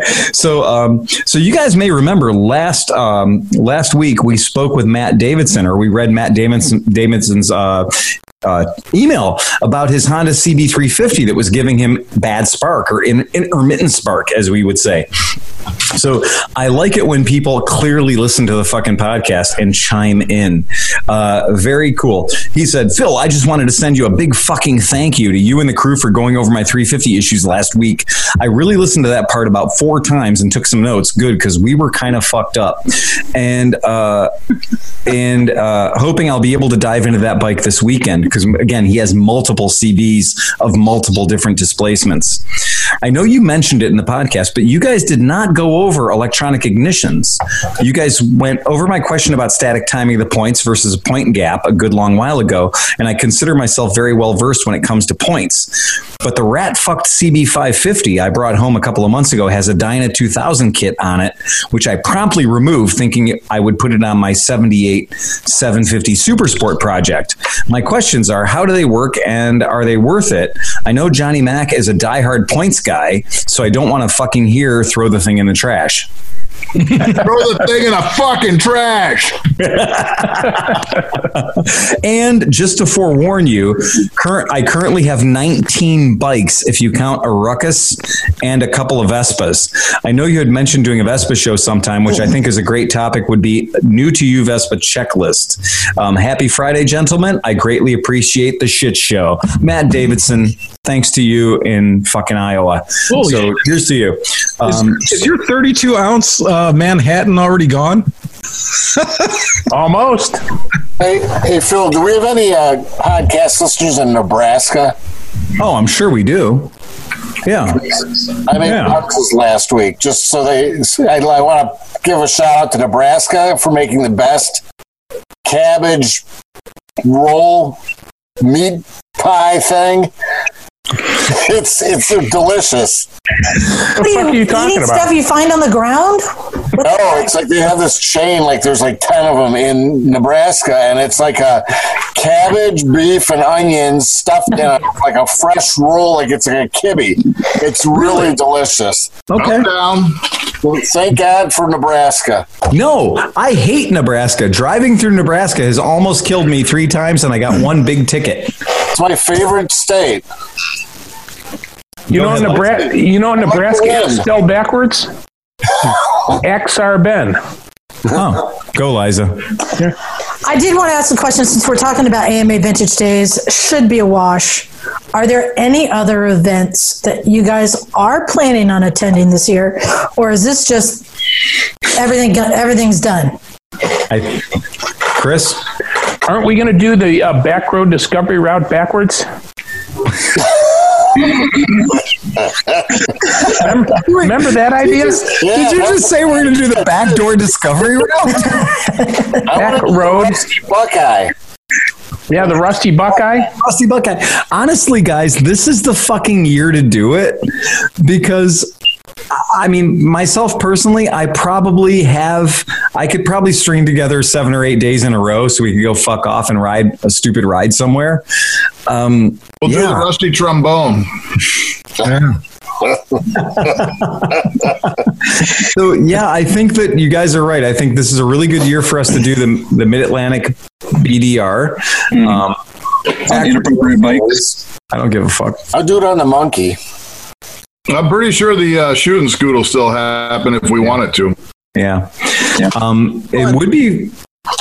The He's sleeping? shows and the AIM show, but they're way in January. It's next year, basically. But you know, this coming. I'm, I'm, I'm still planning on going to that. Right. And the AIM show has been relocated from September ish to January ish, which will cut down the test rides in Columbus, Ohio. Unless Polaris is there with a bunch of snow machines, we're fucked.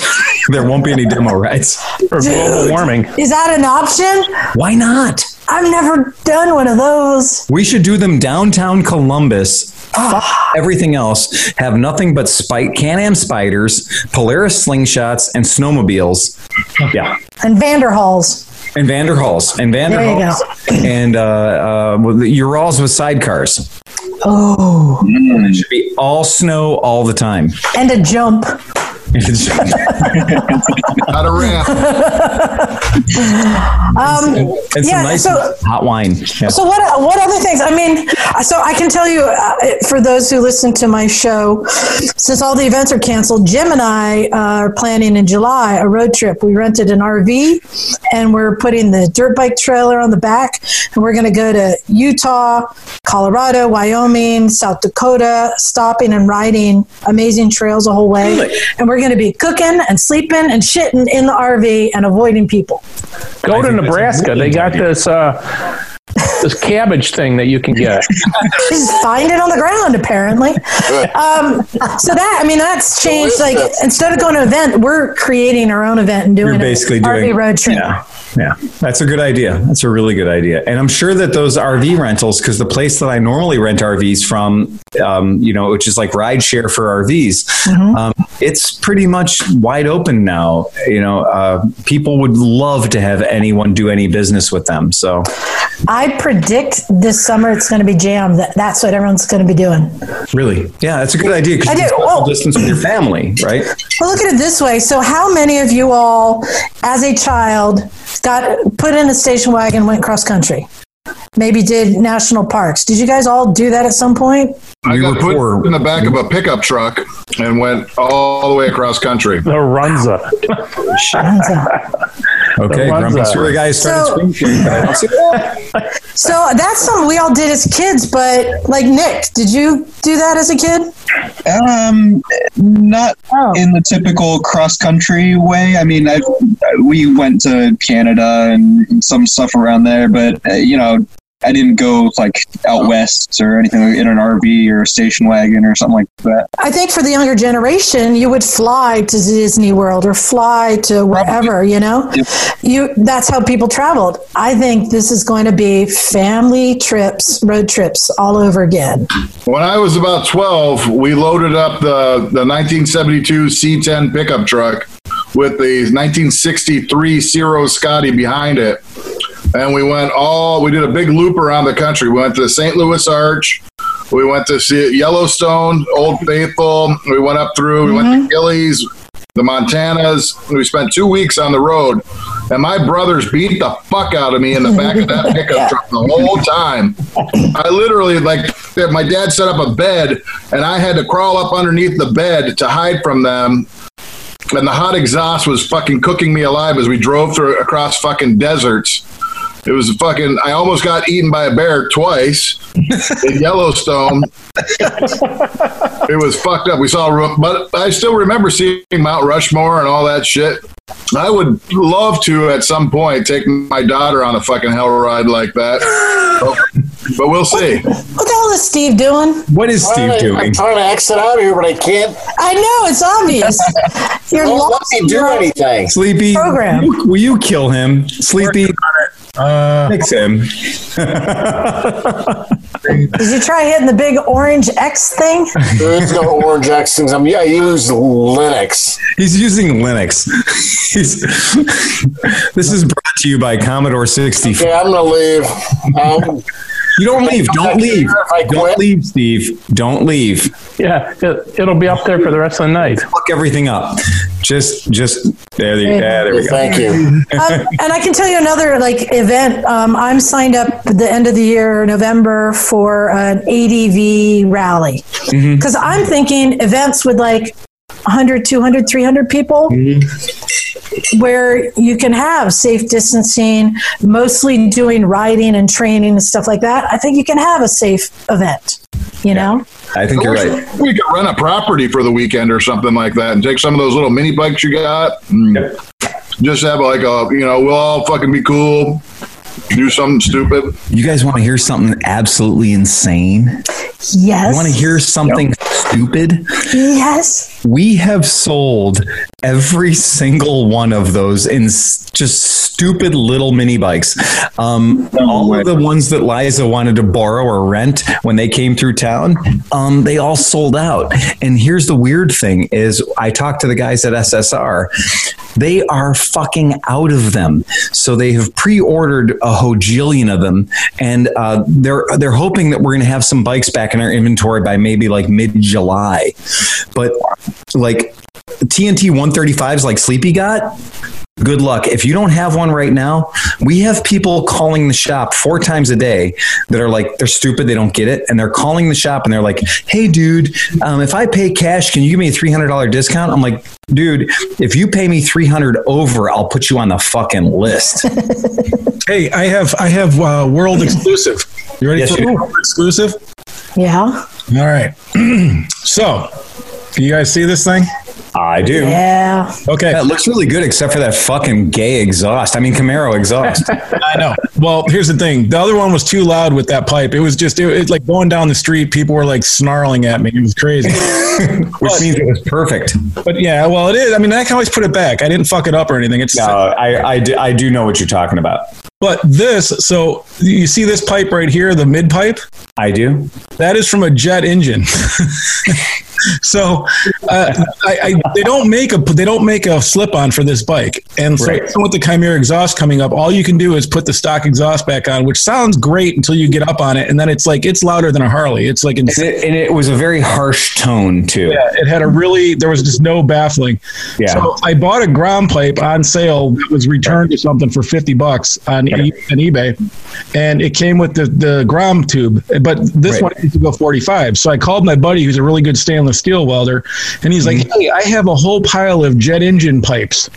And I said, "What?" And he said, "Yeah, they scrapped the jet, so they have all the pipes from the engine. Bring it over." So he found a pipe that matched perfectly. We welded it in. So this literally from here to here is a jet engine pipe, Nice. And so now it sounds great. It looks cool. It does. I, I did listen to the video. It actually really sounds fucking fantastic. Yeah, it needed that baffle. It sucks because I do like the stock exhaust better, but it's just now it's it's now it's you know nobody wants to shoot me when I'm riding down the street. I want to shoot you.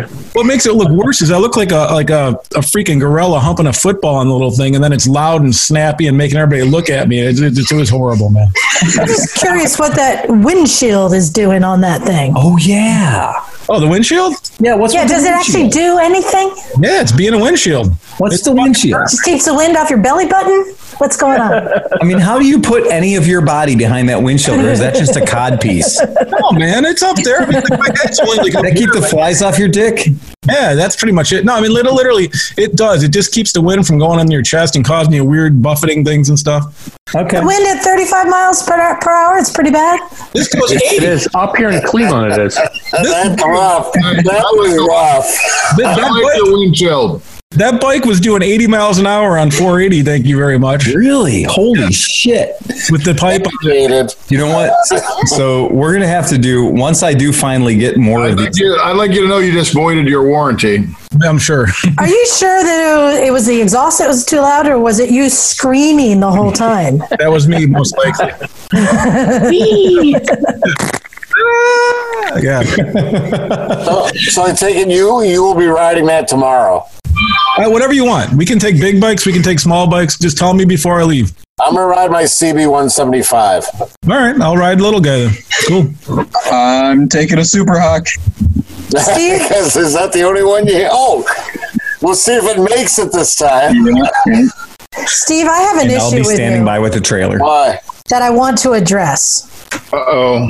You have one of the most amazing bikes in the world, and you never ride it. I never hear you PC talk about it. 800. Which one? The PC 800? PC 800. Oh, the Africa Twin, dude. No, we do. We rode. We I rode. rode that. Yeah, he let me. Not ride. enough, man. You don't give it enough props. I love it. When you have 20 something bikes, you got to ride them all. When we go Yeah. on, when we go on the seven day I adventure. heard yours has too many buttons. Yeah. Okay, you know what? That brings it up. Now, Phil, I got I got to bitch you out for a bit. mm-hmm, mm-hmm. I know. It was just way too complicated. Here's the thing, though, about the DCT. That they put it in the um, the 700, right? Right. With no No, no buttons. buttons, no nothing. Right. Right. Now on the on the Africa Twin, because they give you all of the choices Right. for all the different riding styles you may be doing, I think it's awesome. And how many buttons think- do you have on your left hand? I think too complicated is just fine with me. Yeah. You have Because- 10 buttons. You have 10 buttons and five fingers. No, stop it. and a star button. What does the star button do? I don't have the star on mine. That What came after. to do? That uh, the star button was for a preset. Yeah. and that's that's the thing. Um, Yeah. I just discovered that I have more settings on that thing I didn't know about on the right hand. which clearly means there's too many fucking settings. I didn't know that the sports setting had one, two, and three settings. See? This is it. I've just been in full on sport the whole time. That's the whole point. You can just toggle between two things. And, and that's fine. And if you want to be able to set it up and do more things and get on dirt and slide the wheel or hit the open road and save fuel, I mean, you can do all that. You I absolutely good can. to Have I ever have. said I, have I ever said I dislike my Africa twin? No. No. I mean, I like my Africa twin, but I mean, You don't like it enough, buddy. You don't like it I, enough. I like it. I offered to trade my ascot for it and a handy for And my a wife. And a handy. that, that's what broke the deal. But you know what, Liza, the DTC has to be nice. When Phil posted the video of riding your bike, yeah. the traffic where you guys are at is so insane that the DTC has to be awesome for that. Like you don't Yeah, it was. It did work really well for that. Well, in the dirt uh, or like mud, you're not having to adjust and and play with the clutch. I mean, it gives somebody who's not as skilled of a rider in the dirt. You don't have to think about any of that. You don't have to think about what gear you're in. You just have to think about staying upright. That's is it. it creep? I want to know You how. can't like, stall it out, can you? No. No. So I want to can't. how. Can you go really slowly with that? Because Yeah. You cannot go the, the minimum speed at idle in first gear is eight miles an hour and it sucks It sucks. No, I do in the parking lot here. I do stop to stop standing figure eights. You can you can go impossibly slowly on an Africa Twin, like like it's like a Rekluse clutch, um, in so much that you just can't stall it. It's it's impossible to stall it. it, it The, yeah, The one downside I have discovered to it is if you do accidentally whiskey throttle, like maybe you're like going over bumps or something, my instinct is to grab the clutch yeah. to get control. Nope. Ain't no ain't no clutch. And if you're trying to reach for the brake, oftentimes that just makes it worse. So that's I've had that a couple times where I was trying to turn slowly in a parking lot, and I kind of I hit it because I have a wrist rest on it, and I'm like, ah, like there's nothing to grab. Yeah. Turn it off. There is no secondary safety. Yeah, I, I've lurched close to the edge a couple times. We'll So say. you were scared. The lady in the wheelchair was like, ah, does she? Yeah. So, any any other events? Anything? I mean, it seems like this is an opportunity, and I know a lot of people are having um, online events, and Yeah, there's, um, there's a lot of that, and I do think that you know we just got a notification from the guys from the DGR. Um, the so when the DGR has already sort of preemptively said there probably won't be a DGR this year, so that's an event that usually takes place at the very end of the season, and those guys are already committing to the fact that that's just not going to happen. It's going to be something different. It's going to be something weird.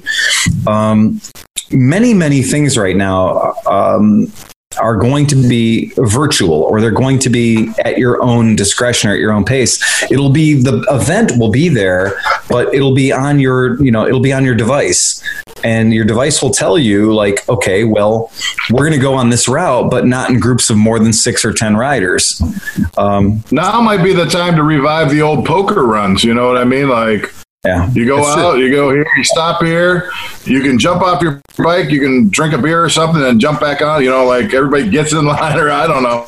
Look, saddlebags are going to be really fucking important this year, okay? Because the bars are closed. The good ones are closed. Yeah. so is that something? Is that something to throw into the AMA suggestion pot? Suggesting that they create some sort of poker runs, or kind of like um, the the ride on Washington that's supposed to happen in two weeks. They turned it into a REVER Right. uh, event where you're going to ride with everyone else through REVER Right. and log your miles, which is really cool.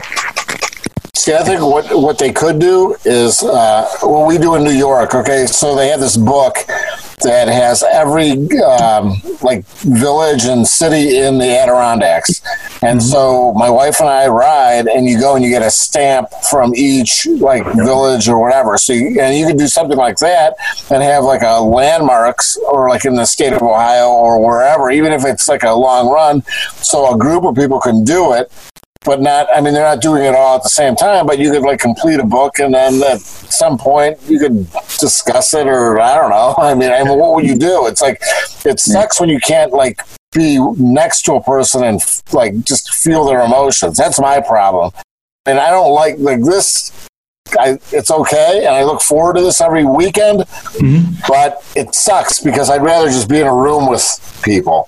Steve, is that is that your only problem? I have a lot of other. That's one of my biggest ones. So. He misses Johnny Mac a lot because they used to grab each other's boobs and stuff all the whole podcast He's long. got such nice boobs too. Steve, I can't wait to get my hands on you again. So I have to say, this whole new way of doing podcasting did lend to one of my. Oh yes, thank you for the photo, Phil. Did lend to one of my favorite moments on your show, which is the famous grumpy sewer guy falling off his chair. that was awesome on so many levels. thought he was dead. We seriously thought he had a heart attack and We just didn't think, oh. yeah, we, we thought he might not have made it. Dude, How many people here had nine one dialed waiting for the other thing? Like I, I don't even know his address. I just know okay, go to this street and hang a left. Like I, fuck. Well, let me tell you, you don't use an improvised bong made out of like black pipe and whatever in your garage and drink a bottle of whiskey and expect to stay on your feet. Have you tried this? Have you thought of putting some of the weed in the air intake on your car and then just sucking on the tailpipe while it's running? I mean, it's basically a bong, right? Do you ever see, you ever had an inflatable air mattress and had the thing that runs on 4C batteries to inflate the air mattress? Oh, it's been my dream to set up a Captain Morgan's pump that works off of the windshield wiper squirters.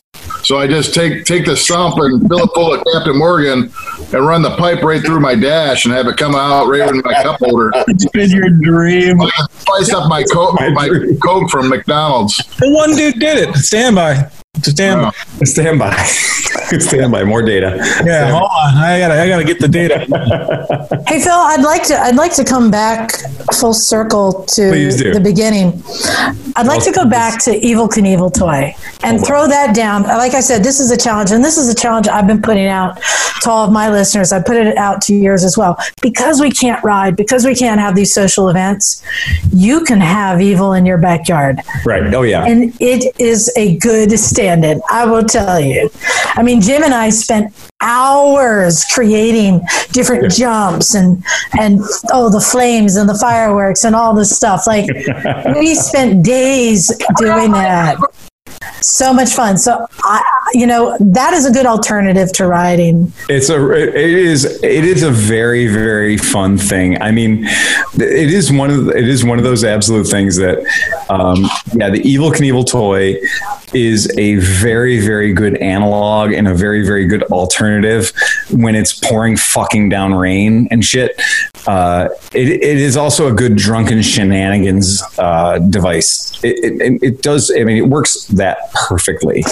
And I'll, I'll tell you, as much as I loved the toy, not just the toy, I mean, evil. I mean, look at look at my chair I'm sitting in right here.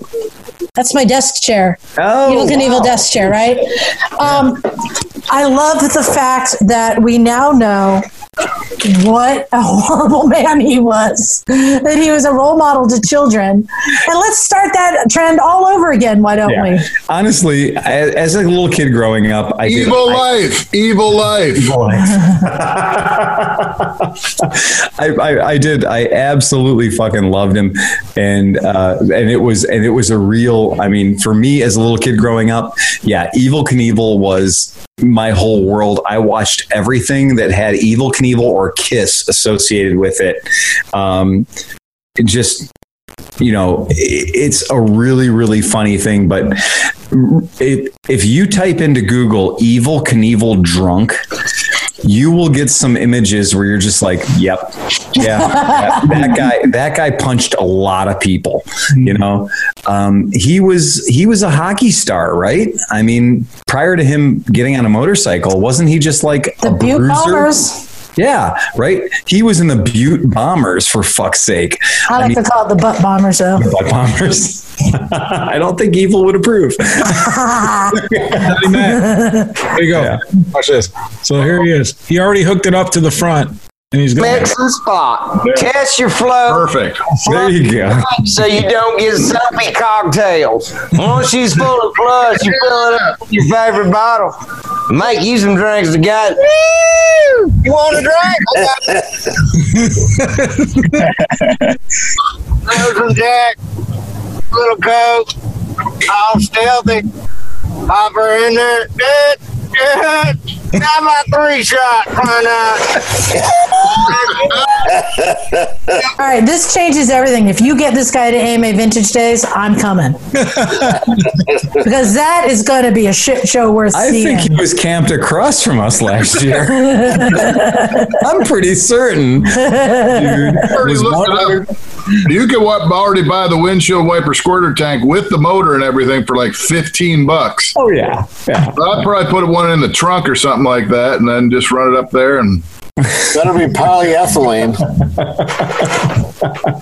It's, and there's there's absolutely no reason that you couldn't do that and make it awesome. Um, I'll, again, that's it. Oh wow! Holy cow.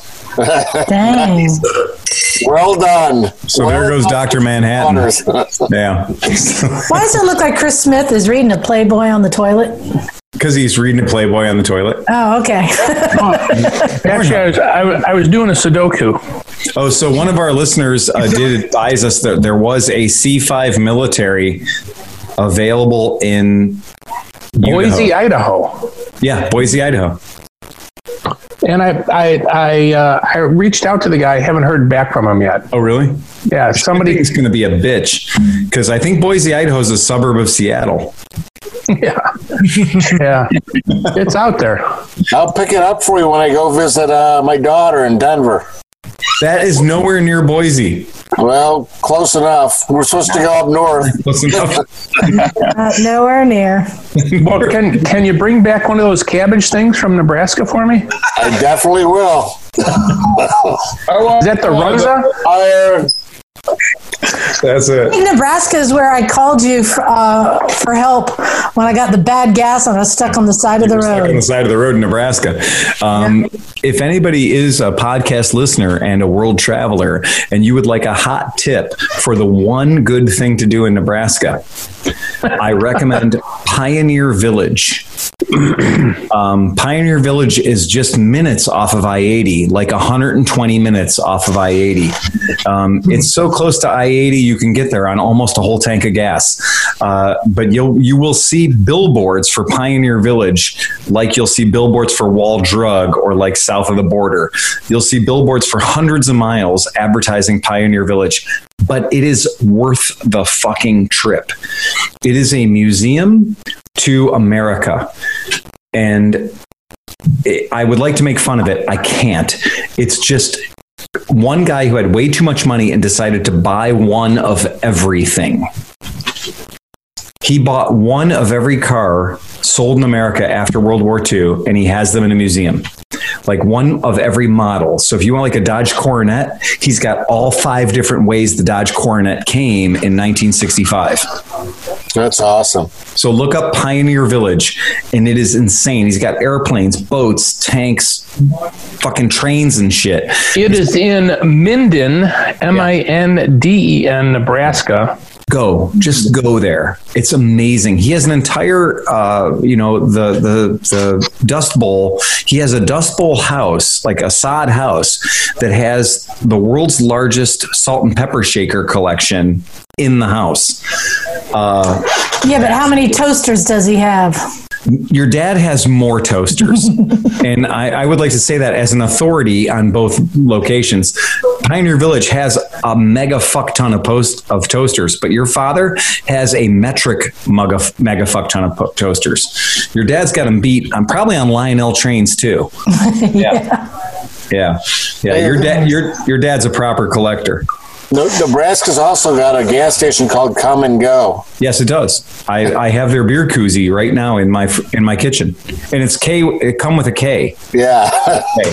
Yeah, it's come and go, and that's and that's worth the price of admission right there. Um, no, it's not. It's a really big, wide state. Yeah, Uh, I got another question. So you said that you're selling these mini bikes, and this seems to be a trend that's happening. I have to say, after hearing your last show, I started looking at the TNTs and go, hmm, hmm. Try, I'm resisting, right? Um, what other bikes are out there that are just stupid, fun, small bikes that people should be looking at? I do think that like the TNT might be winning right now because for the price of twenty six ninety nine, it's really hard to get that good of a bike from anybody else. Yeah. Um, because like the Rascal and like he had the Tao Tao uh, Grom, uh, like there's a the Vader and all that shit. Like all that stuff is like six hundred or seven hundred bucks less than a TNT. The TNT is ball solid. Well, that's the thing. So, like, I had I had a, a Tawa Tawa Hellcat. It's like they had a special. It was a thousand dollars delivered to my door, and it was it was much better than you'd think it would be. And it, I mean, like, it was a good bike, and it ran, and it did fifty miles an hour, and all this, you know, whatever, and it's fine. But the TNT is so different in quality. But the thing is, is all these guys are buying the other ones, and they're putting like a grand or fifteen hundred dollars into them to try to make them go faster and do stuff, and all that already comes on the TNT. And that's what makes that bike particularly cool. But like every day you turn around, somebody's coming out with a new one, and you just have to kind of wait and figure out the longevity.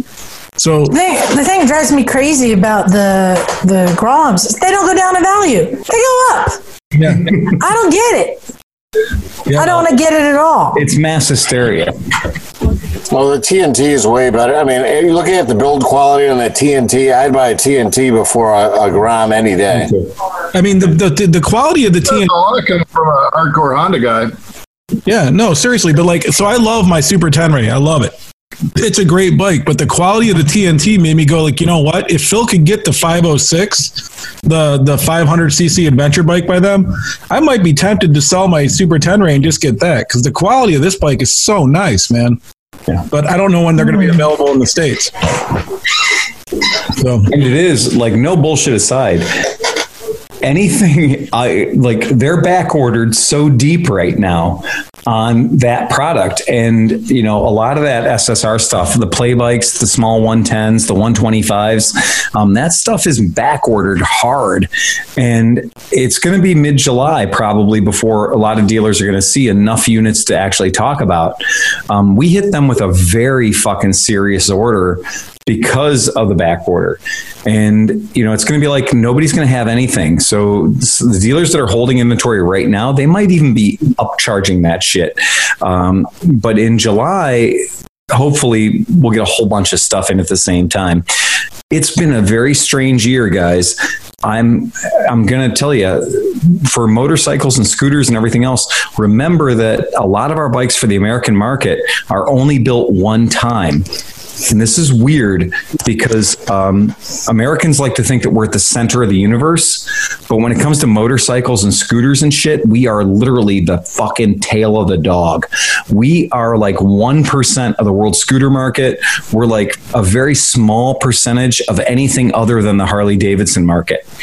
And it's a really, really tough thing because bikes that are made in any other country other than here, they make the bikes for the whole planet.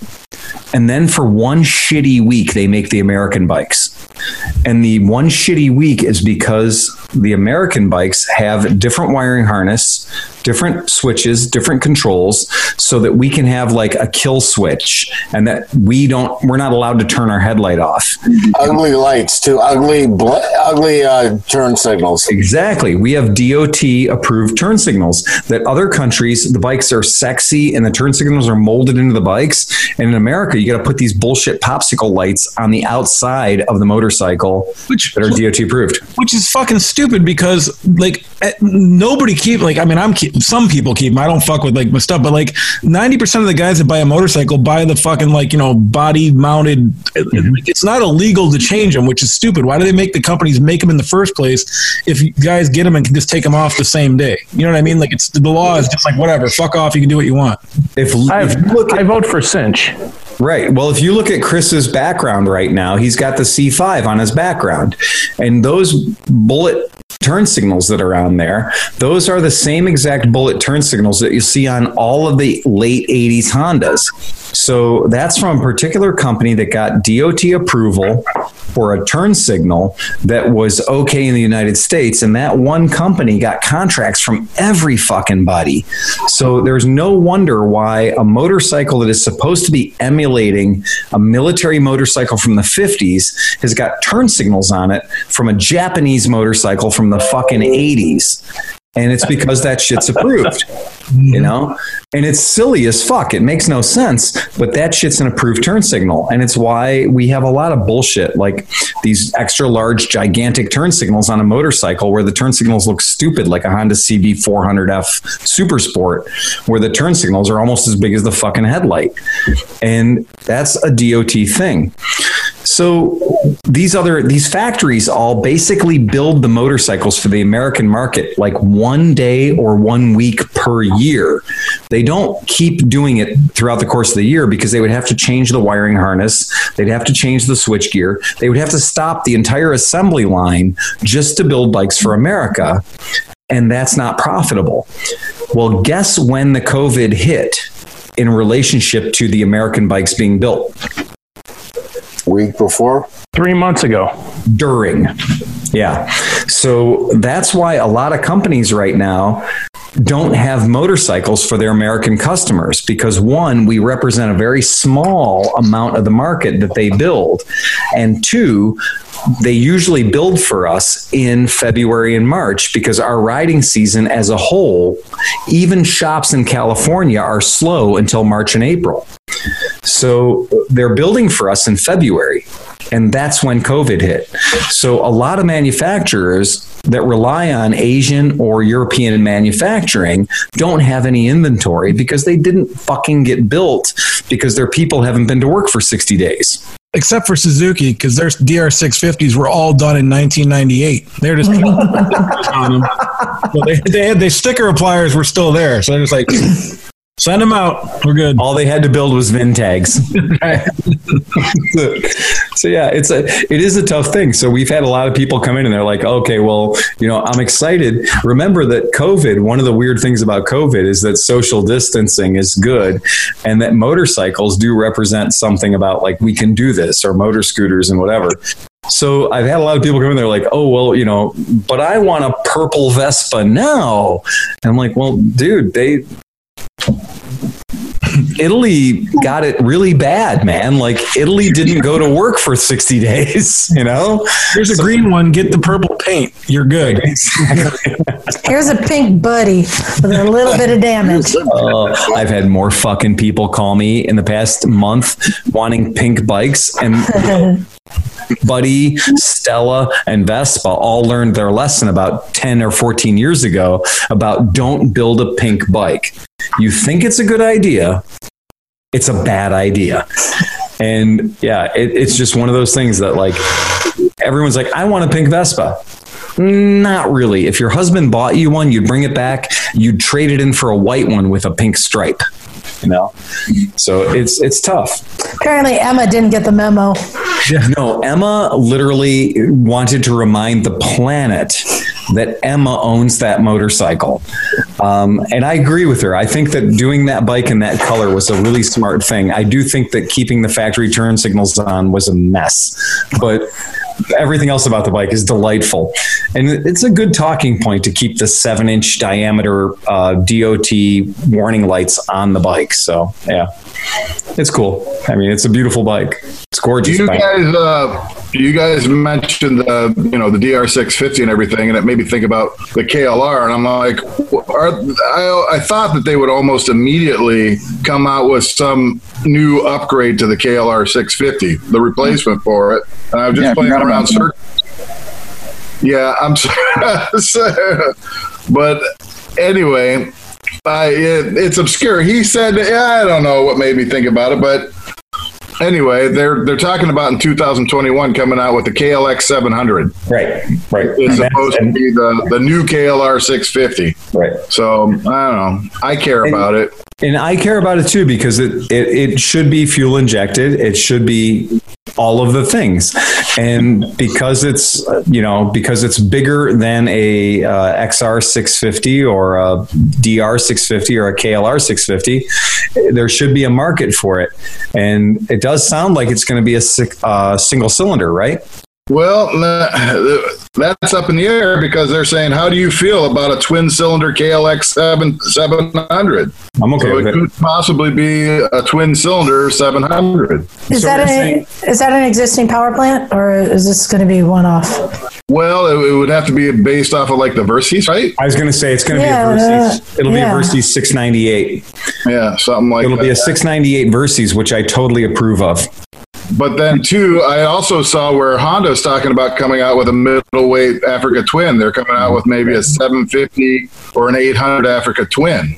Okay. So that I'm- could um, be the that could be the new, you know, breakthrough, breakout, market share, fucking grabber, whatever. Oh yeah, this little the all Africa twin. Oh, that looks good. Hey, John.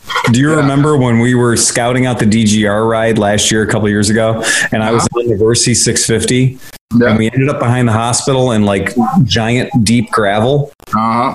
and I was like, "Wow, I really wish I had a 21 inch wheel on the front of this Versys right now." and Well, I'm following you on a KLR 650 with a 21 inch front wheel.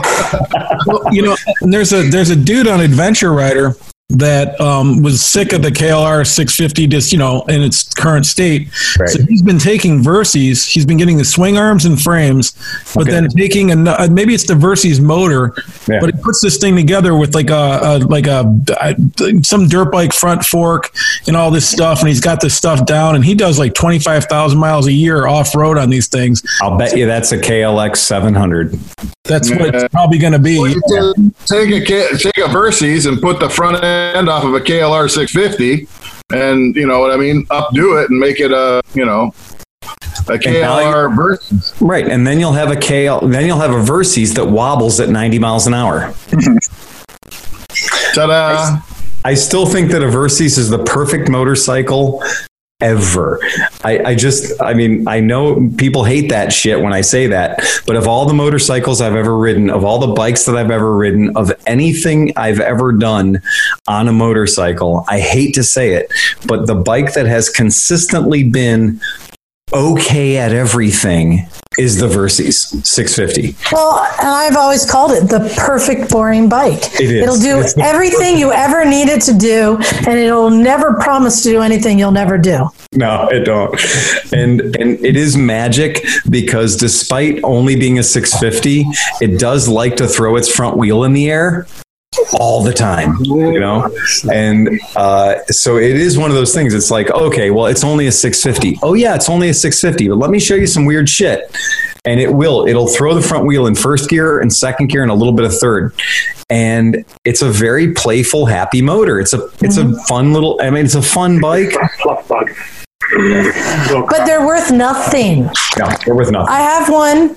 Yeah. I love it. I never ride it because I've got so many other bikes in front of it that have a purpose, Yeah. and I can't. I can't sell it. I, I don't. Yeah, because it's just too good to keep. Wow. This is what he Oh, look at that. Pretty cool. Uh, so that's a stock swing arm. Yeah. it goes through, but he, this is the first So variant. that's just the same thing, but with a schnabel. yeah. Oh, he does. He did. He did quite a bit. It's actually a different frame, believe it or not. I can go back. Really? And the oh. plastic's off that. Frame, and this was version one, and he does like version two, three, and four. Okay. They even get crazier, but these things like they can take everything. So basically, I think you're right. I, I think it's going to be like a modified version of the Versys, kind of something like this. Yeah. I, I mean, I'll be, I'll go on record as saying my favorite, absolutely underrated motorcycle in my life has been the Versys 650. It's just amazing. Like, there's nothing you can't do with it, and and that's fine, you know. And um, I top it's green. my love for it is is is high, but the Africa Twin DCT to me is it's the future. It's Yeah, yeah. everything. And it's a big fucking bike. I mean, And it's a big fucking bike that half of you fuckers can't even reach the ground on.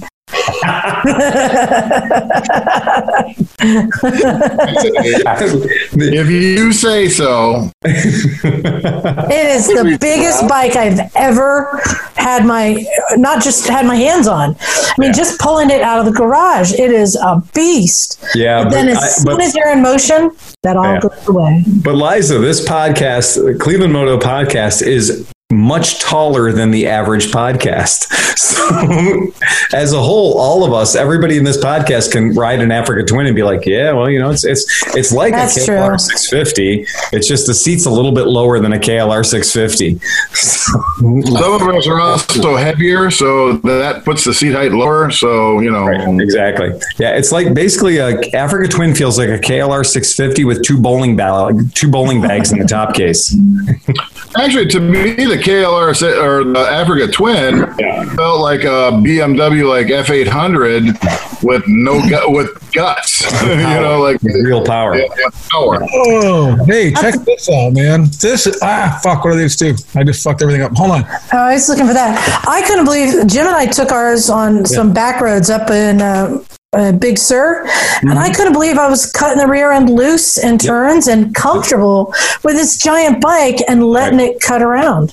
Yeah. There's a 650 a Morini. Morini? So somebody bought the name, I guess. Looks like Yeah, I mean, Moto Morini. I mean, that's been one of those things that, uh, Is that an eight and a half?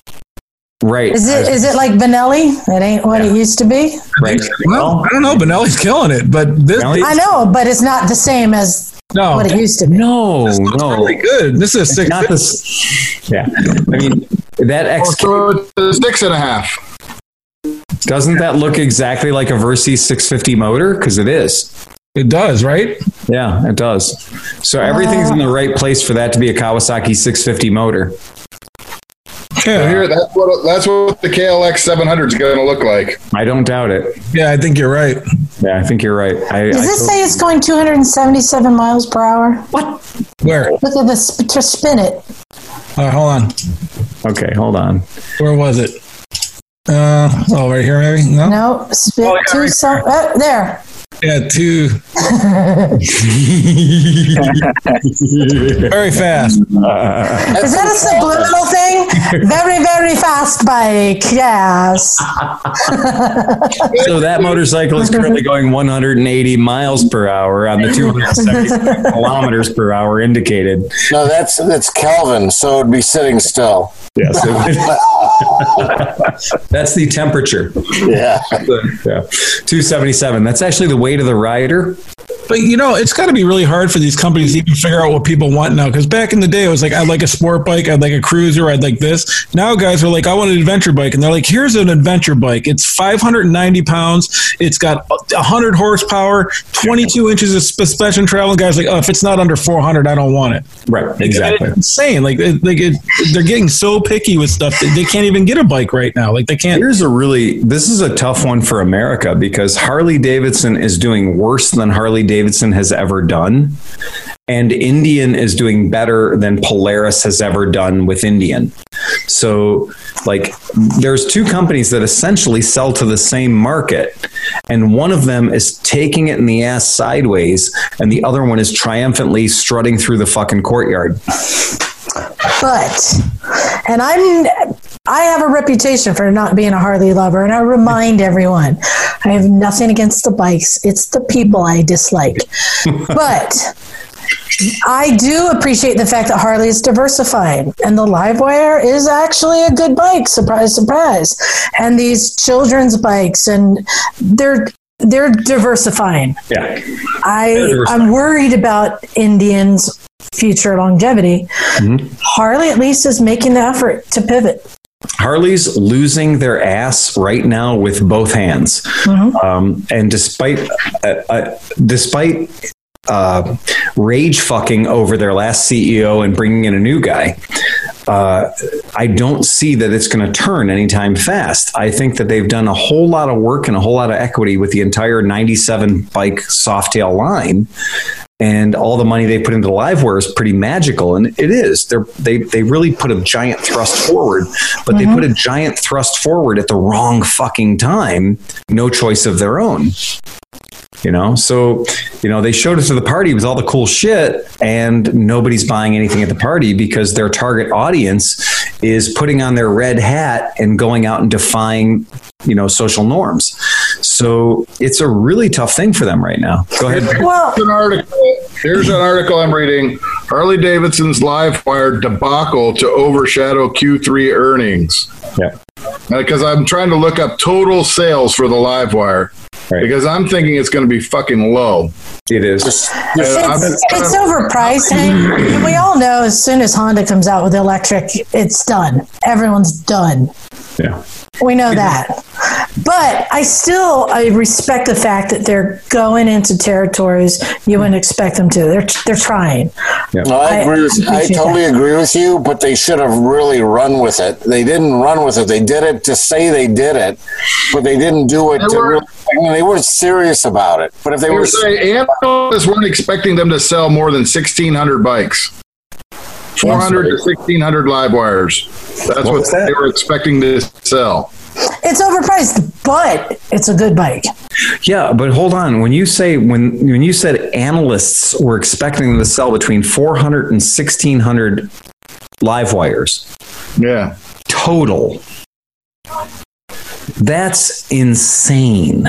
I mean, that number is so small. That's like a Jesse James number. That's an Orange Yeah. County Choppers. How many number. Arch motorcycles are sold every year? Exactly. You It's a boutique build- bike. Yeah, you could build a boutique bike. You could build a, a, mm-hmm. a niche market bike by hand and build a thousand of them. You could build 600 of them. Shit, you don't need that many to get homologation in some classes. So when you think about 400 units to 600, 1600 units, when the cost of ramping up a model, the cost of ramping up something that's a clean sheet bike, With sa- here we go. With sales at home and abroad continuing to fall, its next generation motorcycle mired in delays and prospects for future growth still cloudy. It seems clear Harley Davidson needs to become a much more smaller company before it can hope to grow again. Okay, but hold on. Phil, what's the leading electric motorcycle company in the world? zero without a doubt. How long have they been around? over well 14 years, How many years have they made profit? uh, three years. Yeah, right. Three or four years. Yeah, that's exactly it. And you do have to do that. And it's funny uh-huh. because, yeah, we are aware that people still spit and piss and shit all over zero for like, if you read the Cycle World review, they're like, oh, the switch gear didn't feel up to the quality of the Harley Davidson switch gear and all this different stuff. And it's realistically, we I ride them every day. They're really fucking good bikes. And the the thing is that that can't that can't rescue. No matter how good the live wire is, that can't rescue all of Harley Davidson. And that's like somebody saying like, no, this one really good lifeboat is going to save the Titanic. Um, if you don't hit the fucking iceberg, you save the Titanic. Yeah, but where's where's all the T-shirt sales now? Yeah. well, I don't. I haven't seen anybody wearing a live wire T-shirt yet. Hell, Harley Davidson's live wire has so far been a flop. Yeah. Yeah, but so was the first ten years of zeros. I mean, that you got to pay your dues. The market isn't ready yet, Yeah. but they're making a play. Well, and I do think that right now in a COVID economy, in a COVID economy, it's very strange what bikes are going to sell and what bikes aren't going to sell. I'm going to put in the argument, a typical Cleveland argument that's bullshit is like bikes under 10,000 are going to be valuable and desirable, and bikes that are over that are not going to be. A live wire, a live wire is twenty nine thousand seven hundred ninety nine dollars. A Chevy Volt is thirty three thousand five hundred and twenty dollars. So you're coming in at about the price of a fucking Chevy Volt. Well, whatever happened to the K pipe? Um, it died due to lack of interest. Uh, Did it have the right price point? Uh, the price point was good. The performance was bullshit. Like, the K pipe was one of those things that if you worked really, really super duper, super duper hard, you might be able to make it wheelie. I um, mean, I'm wondering if the next five years Right. is now the market's ready for the K pipe. Yeah, I think that I think that shit like Yeah, the TNT and all the other stuff. Like that's what's happening. Like Right. that's why all these little bikes Wow. are floating. You Yeah, know? with the spade, didn't the spade replace it? The spade, no, they well, they didn't necessarily replace it. They're in parallel. The only reason that you see spades and you don't see K pipes is because nobody's buying my K pipes and people are buying my spades. So we just stopped carrying them because nobody's fucking buying K pipes.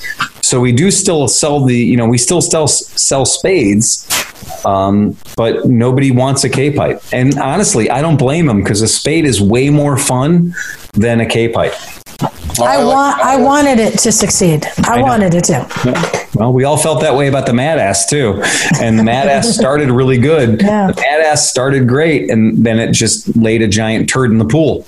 And so that's kind of why it failed. But that's a big question with uh, everything that's happening now, um, with sales down, with the economy that's going to go down. Are we now going to be ready for the small bike market? People are people going to be replacing cars with small displacement affordable bikes now? Not in Cleveland because gas is cheaper than shit, and it still rains and snows here.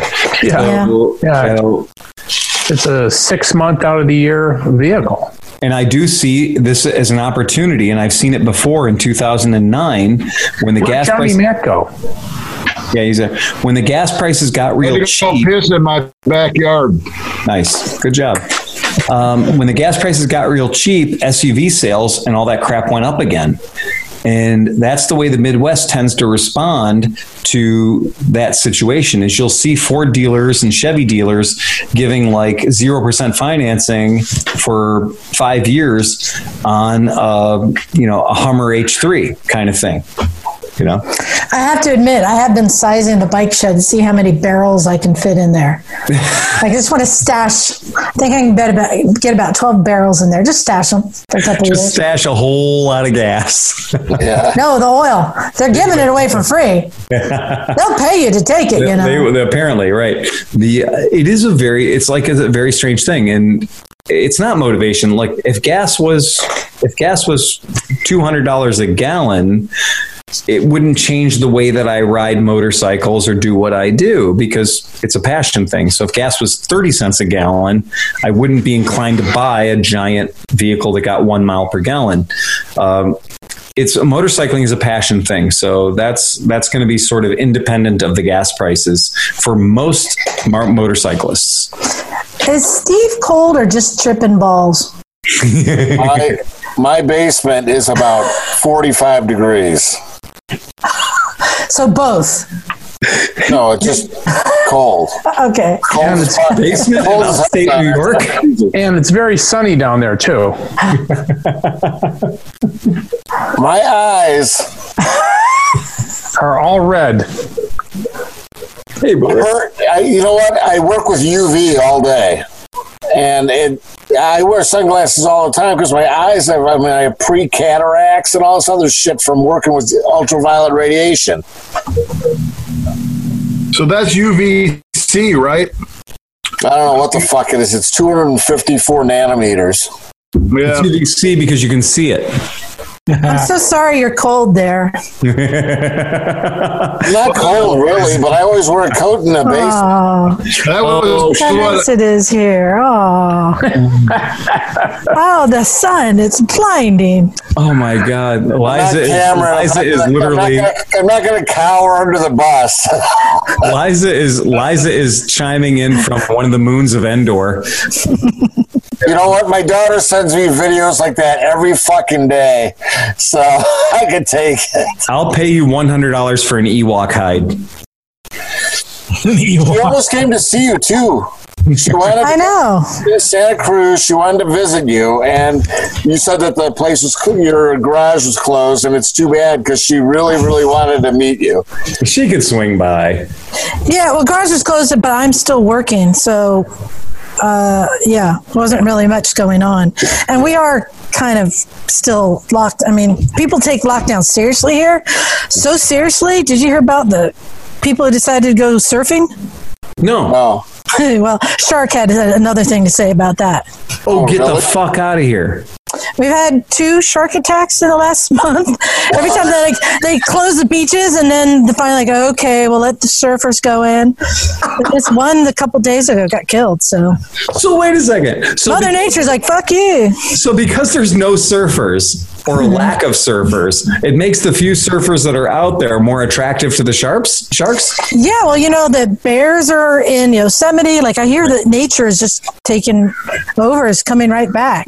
Well, Well, the sharks here. are really hungry right now. not enough people to scare them away. That's it. There's nobody at the beach. They're all like, "Oh, we can go up to the beach now and eat these fish."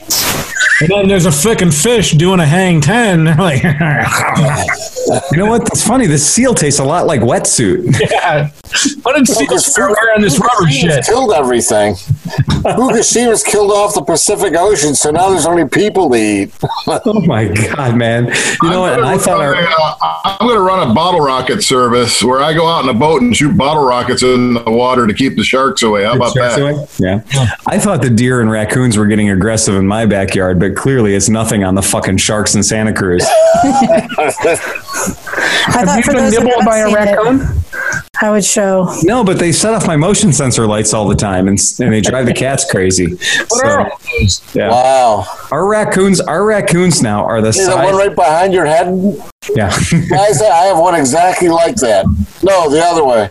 the toaster. Hold on, I'm trying. Okay, That one right above your head right now. Right. Oh yeah, the one with the little Art Deco windows. Yeah. Yeah. Her father, I think, has about 400 toasters. Yeah. That whole attic is nothing but toasters. He's toasted. He has Yeah. toasters. did something. Yeah. Come back, help. Yeah. It's one of those things that it, it makes you, and he's a very well balanced person despite clear mental illness. Yeah. He's like, what are you going to start collecting? I don't know. Blenders. no, The only- toasters. It's the only toaster I have. Look at that. Oh, shit. hey, you do have it. one of those. I wouldn't shit you. You're my favorite third. I sure am not. Hey, nice. Did you guys Hey, Smith's here. Did you guys see AVE review the uh, five hundred dollar Mitsubishi toaster? I did. That was that was quality entertainment right there. It was quality entertainment. Hi, was like, man, Smith. How are you this evening? I am great. How are you guys? She's real? doing? I am. That's Mrs. I'm Smith. kidding. I mean, there's a, a good looking picture from that, that window. yeah. Oh my God. You're so much easier on the eyes than Chris is. And Chris, is. you know what? All right, it's hard to you. it's hard to look at Chris. You know, No, he's my little cuddle bear. he's he's Yeah. pretty rad. We like Chris a lot. So Oh, yeah. good. So, Phil, when are you coming out here again? And will you tell me before you do? Well, I thought it'd be more fun. It was a surprise last time, and it turns out all I got was COVID. And and I was actually there for two. Does Liza know about that? Have you talked with her about that? No, I haven't. No. Oh, okay. But it was probably that very weekend that I ended up getting exposed. so usually other people get exposed by me. So, You, you, you really think you had COVID? well, uh, the government thinks so. So I did a, I did a, I participated in a study by the Veterans Administration, and uh, we've got the good news is I don't have COVID. The the better news, I guess, is I have antibodies. So I have antigens. I'm going to blame the airport. Yes, exactly. Right. It's probably the airport. that airport was a shit show.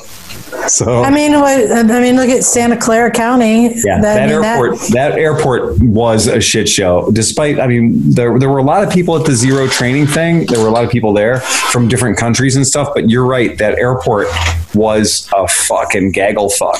So yeah. Um, and I, I, I haven't been tracking um, Ohio, but you guys are in Ohio. Yes. Uh, I don't know how bad it is in Cleveland, but you know we take the the stay in shelter like it came down early. Mm-hmm. We've been following it, and here in Santa Cruz, we currently have I think twenty eight yeah. positive people. That's it. Yeah. We two don't deaths. we have a lot of positive people. Yeah. Yeah, we we don't, but we are still in lockdown, taking it seriously. Yeah, I'm pretty sure that the population of the state of Ohio and the population of the county you live in are probably almost identical.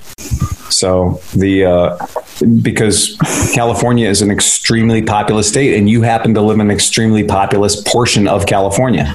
So yeah, it's a really um, it's a weird thing for us. Uh, yeah, I would love. Don't get me wrong. I would absolutely love to be in Santa Cruz right now, but that would mean getting on an airplane. Yeah, and that's the point. Uh, Santa Clara County, where the airport is, Yeah, uh, 2,200 positive right now. right, Santa Cruz, where I am, just right over the hill, 27 right now. right, exactly. So yeah, Ohio it's is the fucking banana slugs. It keeps it away. How many, I Steve? was at 26,000 with uh, 1,900 deaths. The 1,500 state or the county? That's the whole. That's the whole state. Right. Yeah. Yeah. You guys are way down there though for such a. I mean, Ca- California's Santa doing Cruz. really well. Yeah, but that's all so, SoCal. And Santa We, we don't talk to them. Yeah, and Santa Cruz is a place where people will play by the rules, and if you're not wearing a mask, you'll probably get shamed pretty hard. So, What county are you in? Cuyahoga, Oh, yeah, it's not looking good. we don't report uh, differently. So the state reports, and then Cuyahoga County re- reports separately. So, So you have 162 deaths. We've had two, de- two here. a little different. right? Give it a couple weeks. We just reopened a bunch of shit. So let's see what happens in about two weeks. Yeah, my buddy, uh, my buddy Eric was like last week. He was like, "This is fucking bullshit. The COVID's nothing. I only got ten patients in the COVID ward. You know." Right. He's like, "They're not even giving out overtime anymore." And you know, now I'm getting a text message from from him. COVID's fucking kicking my ass. We got a fucking bunch of people. And then I Where's texted back at him. I texted back at him the same thing he said to me. He's like, "Well, we got to get the economy started." And he's like, "Fuck yeah, we do. I need the overtime." Where's that at? Cleveland. Here. We got a little bit of a competition going here. We're keeping score. So it's COVID 2, Shark 1. Sure. Shark one. we need some fucking sharks. shark Wear a mask. I That's don't know. You Get freshwater sharks in Lake Erie. I think, look at, dude, we better start counting something else like like accidental gunfire or something because we don't have any sharks. So, How about sharks? What about murder hornet? yeah. Oh yeah, murder hornets. Yeah. we have we don't have sharks. We don't have any insects that can kill you. We just have each other, and that's all the challenge we need. Yeah, that's it. The most dangerous thing in Cleveland is apparently Clevelanders. Yeah, I the like it. insiders. This might get us demonetized. Phil, Look, look at that stinger. That's, Well, that's a healthy that? stinger. Hey, I hate to do this to you, but I just got a message from my parents. They hit a button on the TV and can't figure out how to get the volume back on. So I, I gotta go. I get, I get these. I, this is my life now. By We're to wrap this up, guys. I think that's all the podcast we can handle. Unless anyone else has any breaking news, Mrs. Smith. Well, I think it's good that you have antibodies there, uh, Phil. That's a good thing. I got uncle bodies and antibodies. There you go. Well, perfect. so, you guys, I think we should all ride fast and take chances. Play us out, Johnny McElfresh.